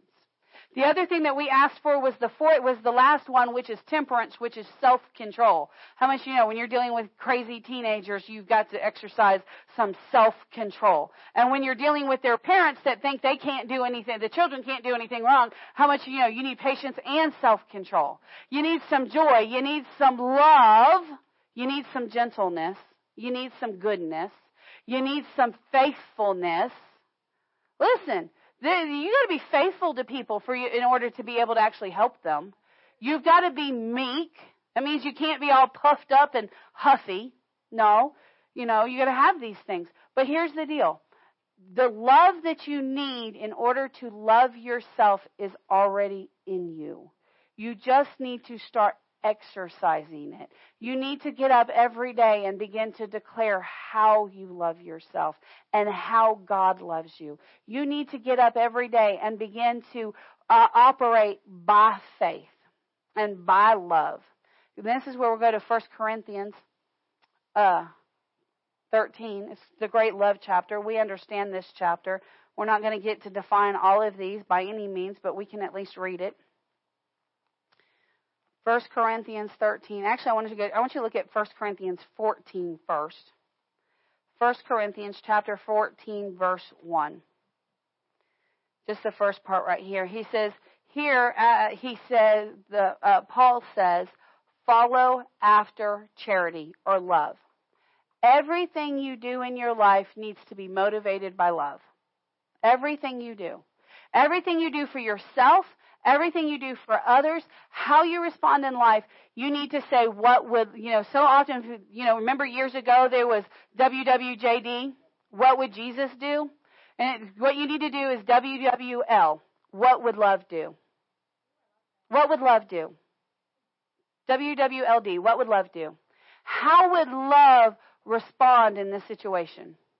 You're in the grocery store. You're under pressure. You're going to be late. The kids are crying, whatever the situation is, and the cashier is being slow. And the people are being grumpy. Do you do you stand there and uh, complain and rough and and and murmur and stir the the people up to get more aggravated, or do you take a deep breath and say it's okay, it's all right, we're, we'll we'll get through the line, it's going to be okay, you know, um, or or you know how do you how would love respond? How would love respond? Would love go in with, you know, if you're in a big group of people, would love be loud and boisterous and make it to where nobody can hear but you? Or would you soften your voice, lower your voice, and make it easier on everybody? What would love do? What would love do in traffic? You know, and that's a big one. That's that's a that's a whew. I mean, listen, us Murphy people were not raised for this traffic. We were not we were not engineered for this traffic. Um, how much, you know, you got to learn to sit back. You learn to lay back. You learn to just say, you know what, it's okay. You know, we like to push that speed limit. You know, oh, there's that 10 mile thing. You, you got to learn to push that thing. Well, you push it, and then when God says slow down, you slow down, and you know what? You figure out, it, driving 10 miles, what's that save you? A minute? 30 seconds? 10 seconds? What's it save you? It doesn't really save you that much. I mean, come on. Yeah, saves you a ticket. Absolutely. Surely it saves you that to just back off a little bit. Come on, what would love do? What would love do? Listen, what would love do if you had a bad server at a restaurant? What would love do? Would love just continue to fuss and and and and make that server's experience worse, or would love uh, just be very courteous and explain? You know, everybody has a rough day. You're doing okay. Calm down. Take a deep breath. It's going to be all right. Now, there, now, of course, love is not a doormat. You know, there, because you can get on the ditch in love. You can get in the ditch. Love is not a doormat. I mean, seriously, if you have a tremendously, I mean, honestly, if you truly have a really bad meal, you're not doing the restaurant any flavor, any favors by telling them, oh, it was wonderful. Because their business is going to plummet and they're not going to understand why. yeah, yeah, and you're lying. That's right. You know, is everything okay? Well, everything's it's mostly okay. I mean, it's not the greatest. It's it's you know, it wasn't that long ago we were out to dinner with the fellas, and I mean, I don't know what they did, but my steak tasted like a salt lick, and it was unedible. So I, I said, I very, I was very polite. I was very courteous, but at the same time, I made it known this is not acceptable. you know, but how much you know love doesn't scri- doesn't scream, love doesn't shout, love doesn't boil over, love doesn't love does not get all out of control. Love stays in control. Love stays gentle. Love stays good. Love stays kind. Um, you know, he said, follow after charity. So one way to begin to love yourself is when you stand in front of the mirror, say, say, okay, love, what would you say about me? This is an exercise that I used to do. I used to stand in front of the mirror when I had a couple of minutes. I'd stand in front of the mirror. I'd look myself in the eye. And then I would say, okay, God, show me what you see. Because I knew what the devil saw. I knew what my brain saw. But what do you see, God? Show me what you see. And eventually, you know, and, and you'd have to stand there for a few minutes because you got to push out the thoughts of Satan. Because immediately the thoughts would come, and immediately I'd have to say, Satan, I'm not talking to you. Literally. Satan, I am not talking to you. I didn't ask you what you saw. I asked the Father God what he saw. And here's the clue. Well, I don't know what God's going to say. If it's bad, it's not God. If it's good, it's God. If it's bad, it's not God. It's just, I mean, it's just that simple. And you know what the Lord began to show me? The Lord began to show me. He said, the Lord began to show me, you've got such pretty blue eyes. They're unique. They're a unique blue. Wow, Lord, I thank you. Look at those dimples. Those dimples are beautiful. They just they just offset you. I used to hate my dimples. You know, when you have this dimple down here, you know, when you're in school, you know what they call that? They call that a butt chin. How much do you like that in school? Nobody likes that. Oh, you got a butt on your face. Wah! Nobody likes that. Now I stand there and I look and God's like, oh, look at those dimples. Oh, that does set my face. I was like, you know, where did I get my dimple from? My dad. Oh, does he get those comments? No, he has a beard. Jesus. Come on. Come on. Come on. We're not doing that. That's not how this works. No, stand in the mirror and begin to ask yourself, uh, God, what do you see? God, what do you see? Ask God. Stop asking the devil and start asking the Lord.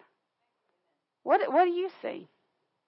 And I'd say, well, you know, and I'd stand there and I'd say, well, Lord, and I'd ask the Lord, Lord, why did you give me this loud mouth? He said, so you could do my work. you know, and your automatic instinct is run.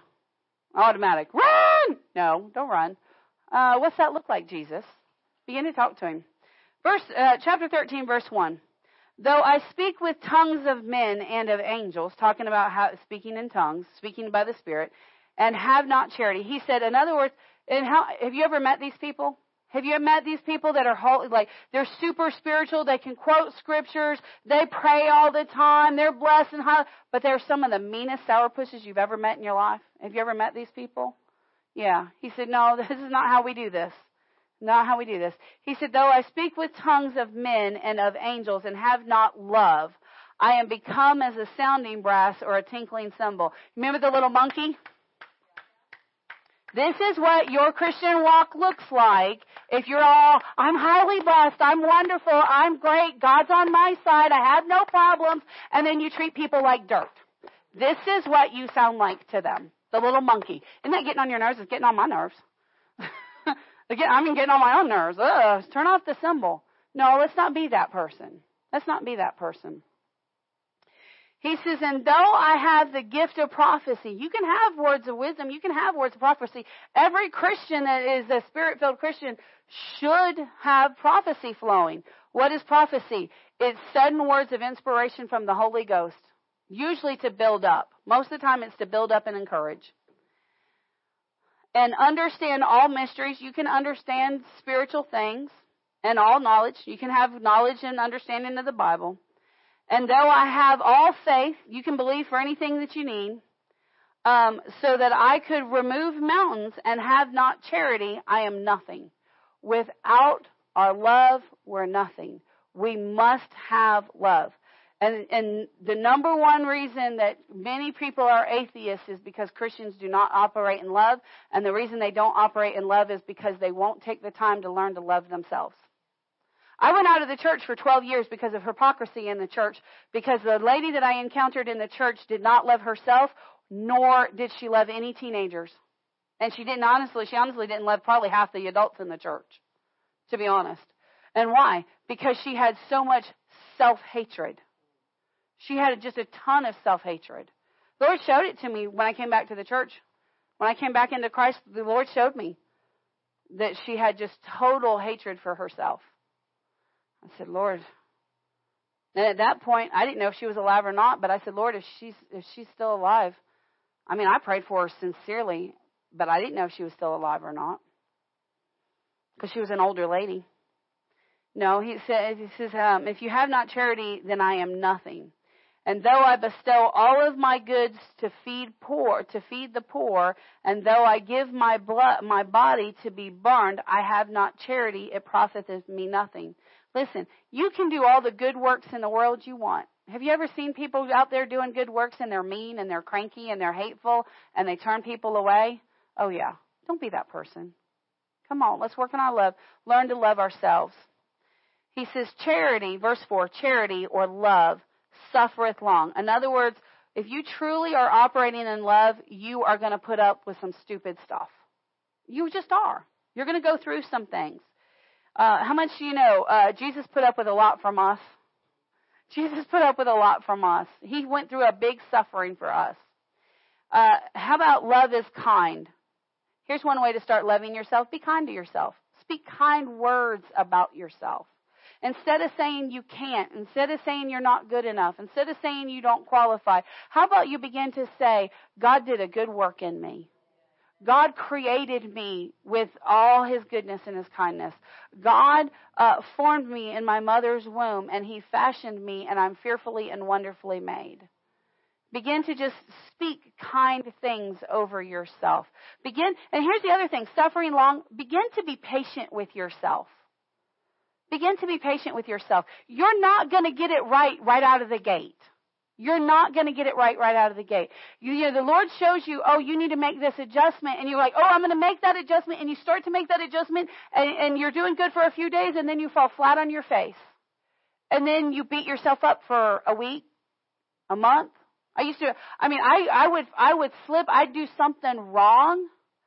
Oh my gosh, I would beat myself up for months like I'd put on a happy face during the day and I'd act all right, and then I'd get home and I would just cry and just beat myself up because I would make because I wasn't long suffering for myself. I wasn't patient with myself. You need to learn to be patient with yourself. Now, learning to be patient with yourself does not give you the right to make excuses. You can't just go, well, I just haven't arrived yet, so okay, I don't have to do the work. No, you need to do the work but as you slip and trip along the way, be patient with yourself. Listen, eh, I guarantee you, I guarantee you, when little Miss Katie started to walk, I guarantee you, uh, Dakota and Christina, when she fell down, they didn't go, oh seriously, come on, those legs were working just two minutes ago. I seriously doubt they did that. I'm completely sure that, because uh, I know Dakota very well, I'm quite sure that Dakota was very quick to be right there. It's okay, honey, you got this. You can do it again. Here, I'll hold your hand. I'll encourage you. Christina's no different. Getting her, getting her up and getting her walking, watching out for her. How much you know you need to do that for yourself? Come on, Christian, we can do this. Come on, Christian, we can make this work. Uh, be, be long suffering with yourself. Be kind to yourself. Charity envieth not. I think this is one of the hardest ones to come over. Love envieth not. You've got to stop measuring yourself by others. You've got to stop measuring yourself by others. Stop looking at social media. What they put on there is not real. It's not real. Everybody has problems. Everybody has issues. Everybody has shortcomings. Everybody has weaknesses. If we didn't, we wouldn't need Jesus. So don't envy the life that somebody else has. You know, Michael and I chose years ago not to put ourselves into debt. We chose not to.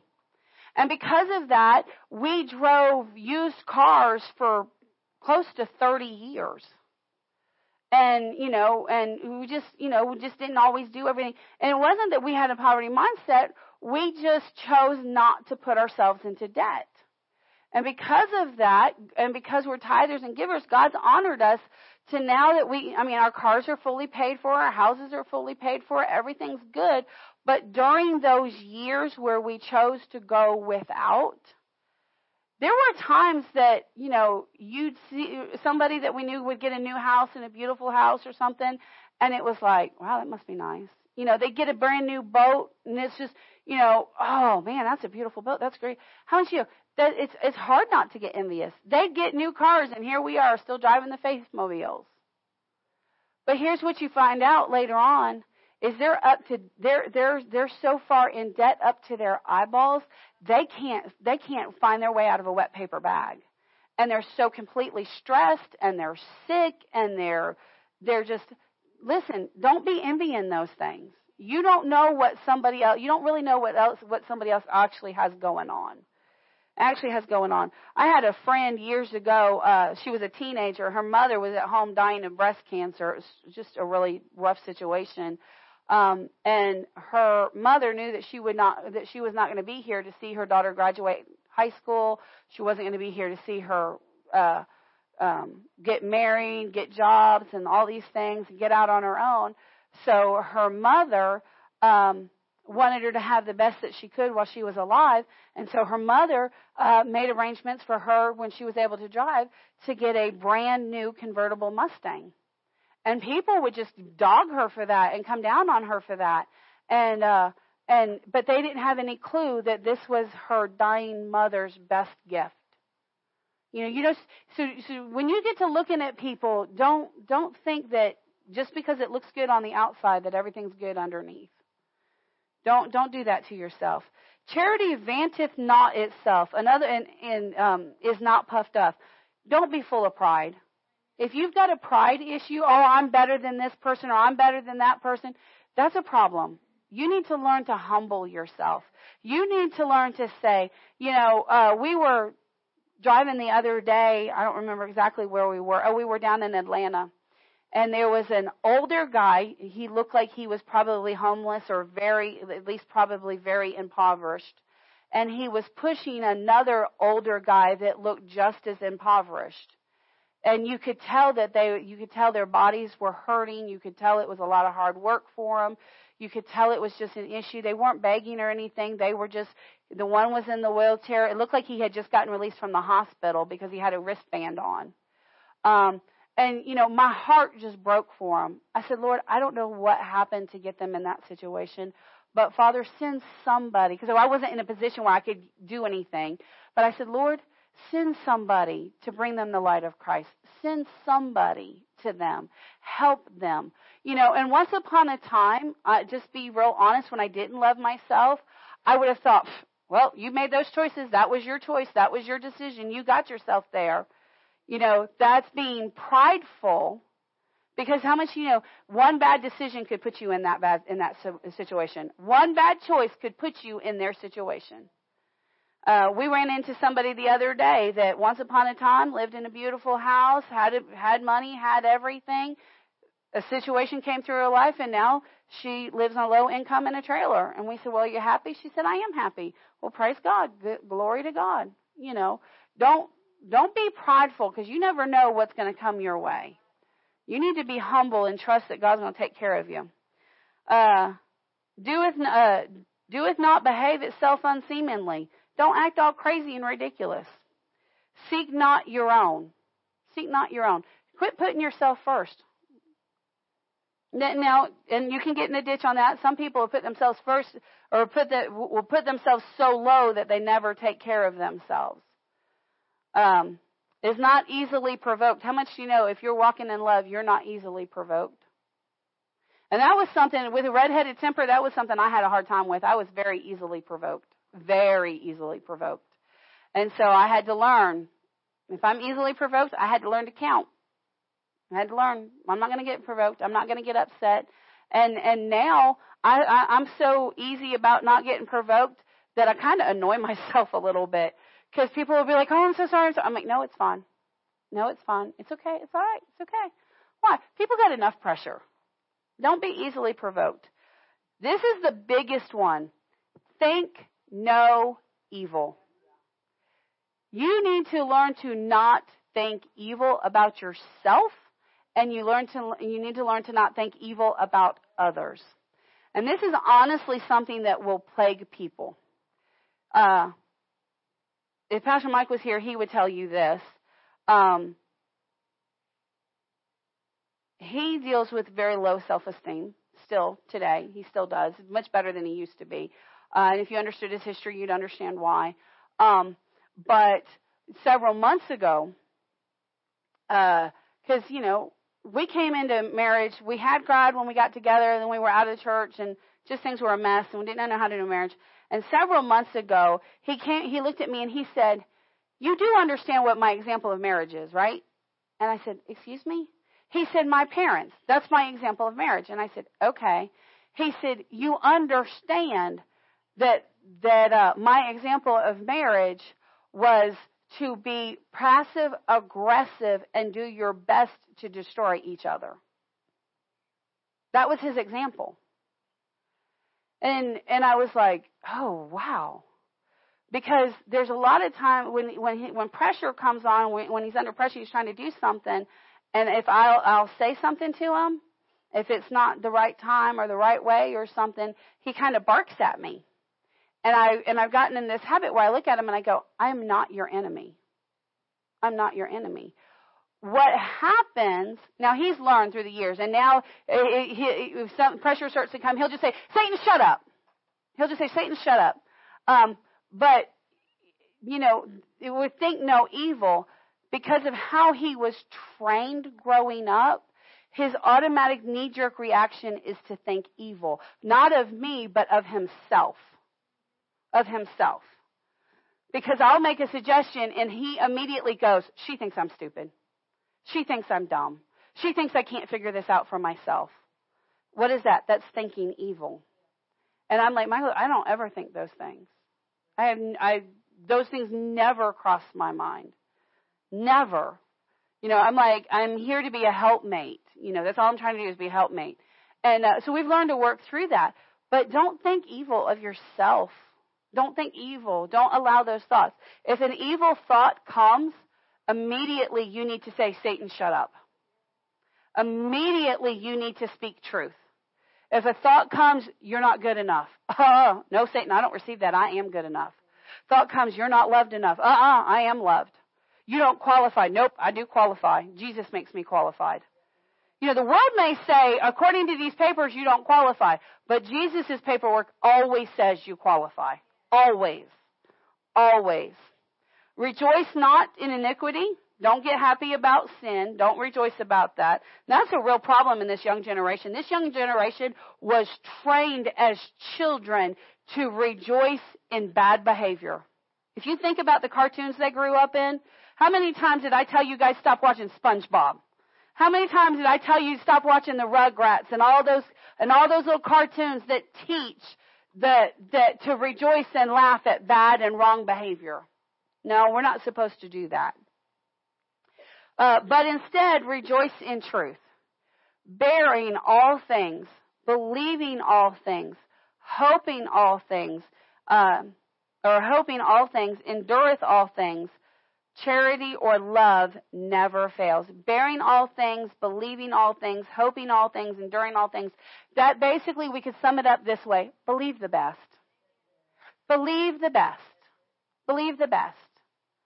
You know, obviously guard your heart, protect your heart, but believe that everybody is doing their best. Believe the best in yourself. Yes, you're going to trip up. Yes, you're going to miss it. Yes, sometimes you're going to say the wrong thing. Yes, sometimes you're going to make the wrong choice. Yes, sometimes you're going to you're, you're going to mistake an emotion for the Holy Ghost. Yes, sometimes you're going to you're going to make the wrong choice. When that happens, choose to forgive. Number 1, repent. Tell God, I'm sorry, I missed it. I purpose in my heart, I'm not going to make that mistake again and, and immediately God forgives you. But the other thing is, is immediately choose to forgive yourself. Make the adjustment and move on. Stop beating yourselves up. Stop beating yourselves up. It's not worth it. God wouldn't do it. And, and, and this is the point that I really wanted to drive home. God is love, and He created you in His love. There is not a single thing that God would look at you and say, I did a bad job. He would never look at you and go, oh, look, I did a bad job. They have this thing in the art world that's called the seconds, which the seconds are the pieces that don't qualify as the artist's top work. There are no seconds in the kingdom of God. None. There's none. It doesn't matter if you look in the mirror and you smile and your lips disappear. It doesn't matter if your eyes are a little saggy. It doesn't matter if you've got a little bit of a country twang. It doesn't matter if people have to go, now wait a minute, what did you just say? Because that accent is thick. It doesn't matter. It doesn't matter if you have freckles. It doesn't matter if you have perfect olive complexion. It doesn't matter. This is all just a house. This is your house. What matters is what God put on the inside. And honestly, he designed your house with complete perfection for what He has called you to. Your house is designed with complete perfection. I'm going to talk about this house right here. This house right here has been excessively large from infancy. I've seen the pictures. Excessively large from infancy. Does that mean that God hated him and created him incorrectly? No, it doesn't means that God created him completely perfectly because what he has gone through in his life allows him to have a level of compassion that nobody else would have. It allows him to have a level of understanding that nobody else can have. It allows him to go through some things. Now, God didn't make you extra, extra large on purpose, but he's going to take this extra large situation and he's going to turn it so that you're going to be able to do things that nobody else would ever be able to do with a level of comprehension and understanding that nobody else would be able to have. I mean, on, honestly, we've already talked to what, five or six, or I don't know, I've lost count of how many people have gone through a similar situation to him, and already his story is completely different. Completely different. Why? Because God created, because God knew, God knew that you were going to be in that house he knew that this situation, this, cur- this curse was going to be there. Not that you were cursed, but we understand that this happens to people. Eh, it, but, eh, but he put everything in Derek that Derek needs to not over, not only overcome this situation, but to overcome it on top and to use it for the kingdom of God. And that's the same thing for all of us. That's the same thing for this one right here. Look at me. Same thing for you. No, God did not intend for you to go through what you went through as a child. No, God did not intend for you to put yourself what you put yourself through because of the lack of love that you have had for yourself from the time of a child. But here, see, the thing is, is honey, the Father has put something in you that most people don't have. God put something in you that has kept you in the Word of God even when you were in the deepest of sin, when most people wouldn't even come into the door, there was a draw in you that kept bringing you back to the Father's love so that you could make it in due season. So yes, there may be some issues on the inside and there may be some issues on the outside, but what also is in there is everything that you need to overcome. Everything. Everything that was, that God placed in you to overcome, to raise this one, to get the granddaughter, to do everything you've done, everything that you, everything that God put in you, despite what the world tried to bring against you, it's all in there to overcome. It's all in there to overcome. Everything you need to be the man that you desire to be, to be the father that you desire to be, to be the man of God, the witness of God, the minister of God, through a secular world, it's all in you. It's in you. And let me tell you something, young lady.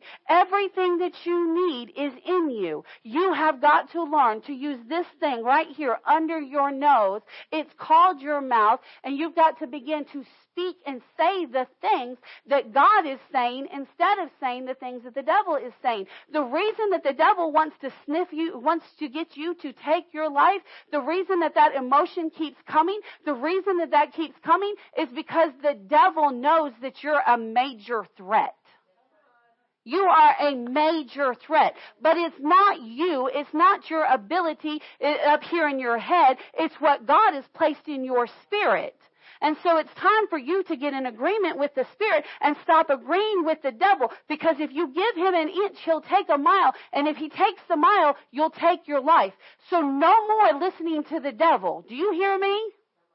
That's by the Spirit. That's not Miss pa- that's not Pastor.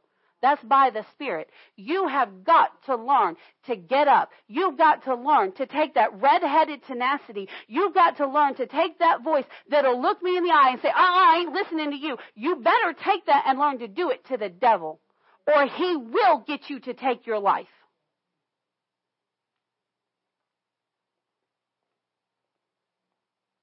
Shiki isande maso masiki isandande. Hasso de ki ishandande. Maso, maso, masa ki ishandande. Hasso de ki ishandande asaku ushate. Harandande, mashe. Hasso ki isha. Oh Lord, we thank you, we thank you, we thank you, we thank you, we thank you, we thank you, we thank you. Glory, glory, glory, glory. Thank you, Father. Usandande, mashiki. Hasso ki isade. Hasso. Hustle. Let's listen for the Holy Ghost.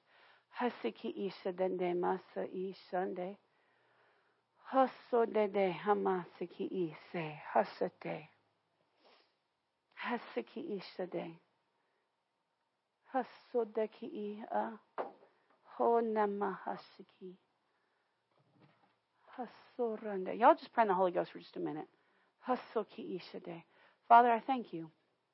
Father, what is it? Thank you, Lord. Thank you, Father. Miss Bethany, come here. Thank you, Lord.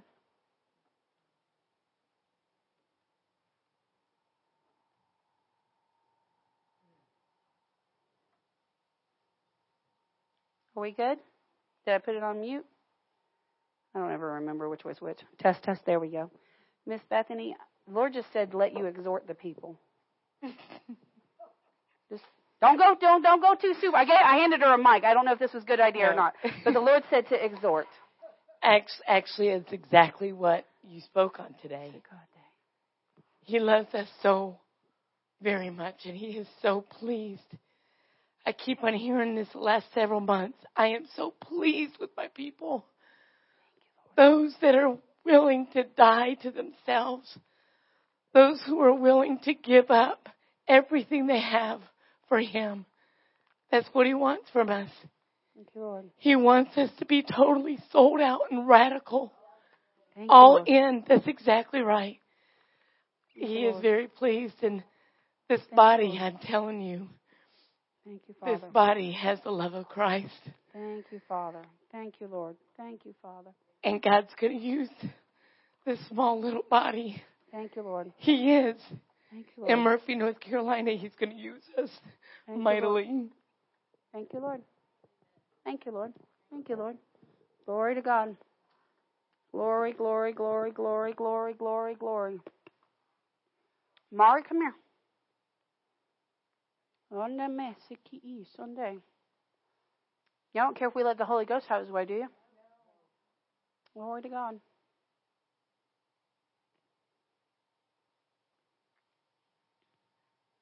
You got something from the Holy Ghost. I know you do. Thank you, Lord. Yeah, I would like to encourage everyone here too. I have struggled with pain and I have gotten some release and I believe that I am going to be completely restored. It's in his Yes. word and it's going to happen. Yes. I just people just don't give up. Just stay and stay with it and stay and fight. Yeah. Glory to God. Glory to God. Glory to God. Glory to God. And there's something just that simple. Just stay in it. Just don't quit. Just stay in it. I know. I don't need that one. Kathy, you got something? I thought she did. Maury, God. where are you? You there? Where Pull up First Thessalonians five twelve and thirteen. Thank you, Lord. I'm going to read out of the Amplified. Now also we beseech you, brethren, get to know those who labor among you. Recognize them for what they are, acknowledge and appreciate and respect them all. Your leaders who are over you in the Lord, and those who warn and kindly repu- reprove and exhort you, and hold them in very high, most affectionate esteem, in appreciation of their work. Be at peace among yourselves. So, Pastor Robbie, Pastor Mike online, this body is here today to appreciate you. It's not October. We kind of miss Pastor Appreciation, but It don't matter. you're in white after Labor Day, so we'll call it good. We're good. We're good. Good. There's not, a, there's not a little bit of rebellion now. So, um, as a body, we came together and we have this for you.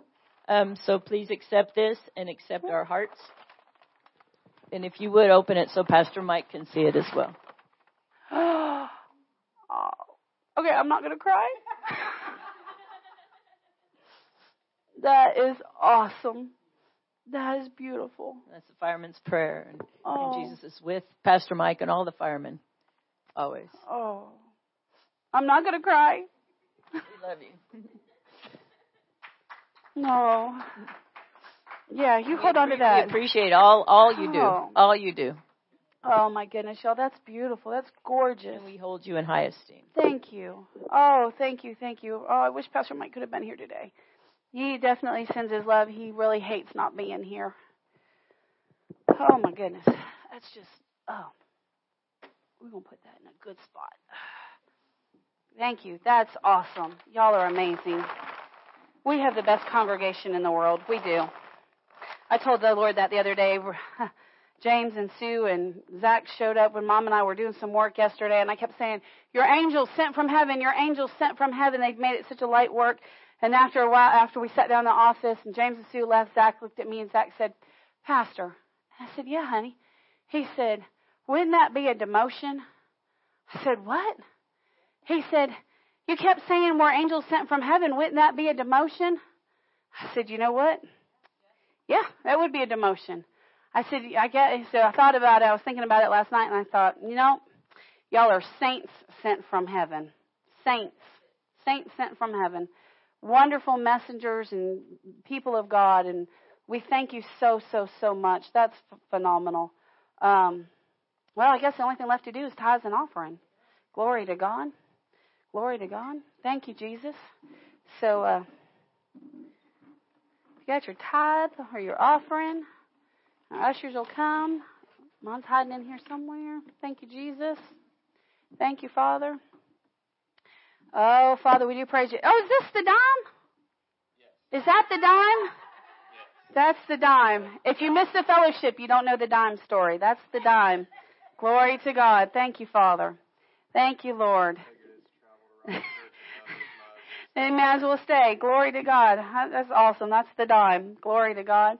Well, Father, we come to you in the mighty name of Jesus. Father, we love you. We honor you. We thank you for your divine provision. We thank you for the word of God. We thank you for the word of truth.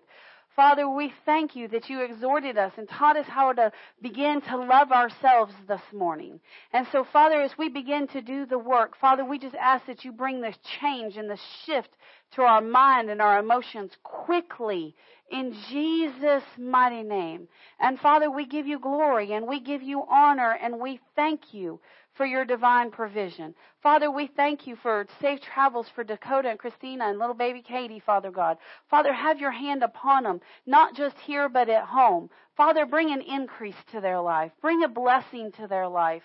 Father, just overwhelm them with your goodness. Ande mashiki sede. Somebody get me Christina. Somebody get me Christina. Quick. Where's she at? Get her for me. I just heard the Lord say this as we're going to take up our tithes. Thank you, Father. Thank you, Lord. No, he's good. He's got this. He's got this. Glory to God. Glory to God. Thank you, Father. I just heard the Lord say this. We're just going to bless them real quick. I just heard the Lord as I just I just had an unction to pray for them, and then I heard the Lord say, "Lay hands on them and bless them." So we just want to bless them real quick. Yep.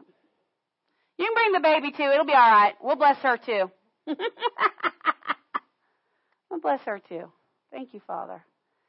If y'all don't know, Dakota was one of our first youth members. He was right there with us. We've we've uh, he's Kathy's son. He's blessed, and we've watched him grow. And yeah, penguins. Oh Lord, penguins. Oh Lord, penguins. I thought about that earlier when I was talking about youth ministers. Come on. Did he stay back there? There he is. He's bringing the baby. Awesome. Come on. Come on. I thought, oh, I'm trading. We were just praying. We were in the service. We were taking tithes and offerings, and the Lord said, lay hands on you and bless you. So we just want to bless you. So, Father God, Father, we thank you for Christina. We thank you for Dakota. Let me find their heads, Lord. Father, we thank you for both of them. Father, we just anoint them with oil, and we ask that you coat them from the top of their heads to the soles of their feet. Little baby Katie, too, Father God. Father, we don't forget the word that you placed upon her, that she's got angels that go with her everywhere she goes. And Father, we thank you for this family. Now, Father, bless them with that blessing right there. Thank you, Lord. Bless them, bless them, bless them. Father, wisdom, knowledge, understanding.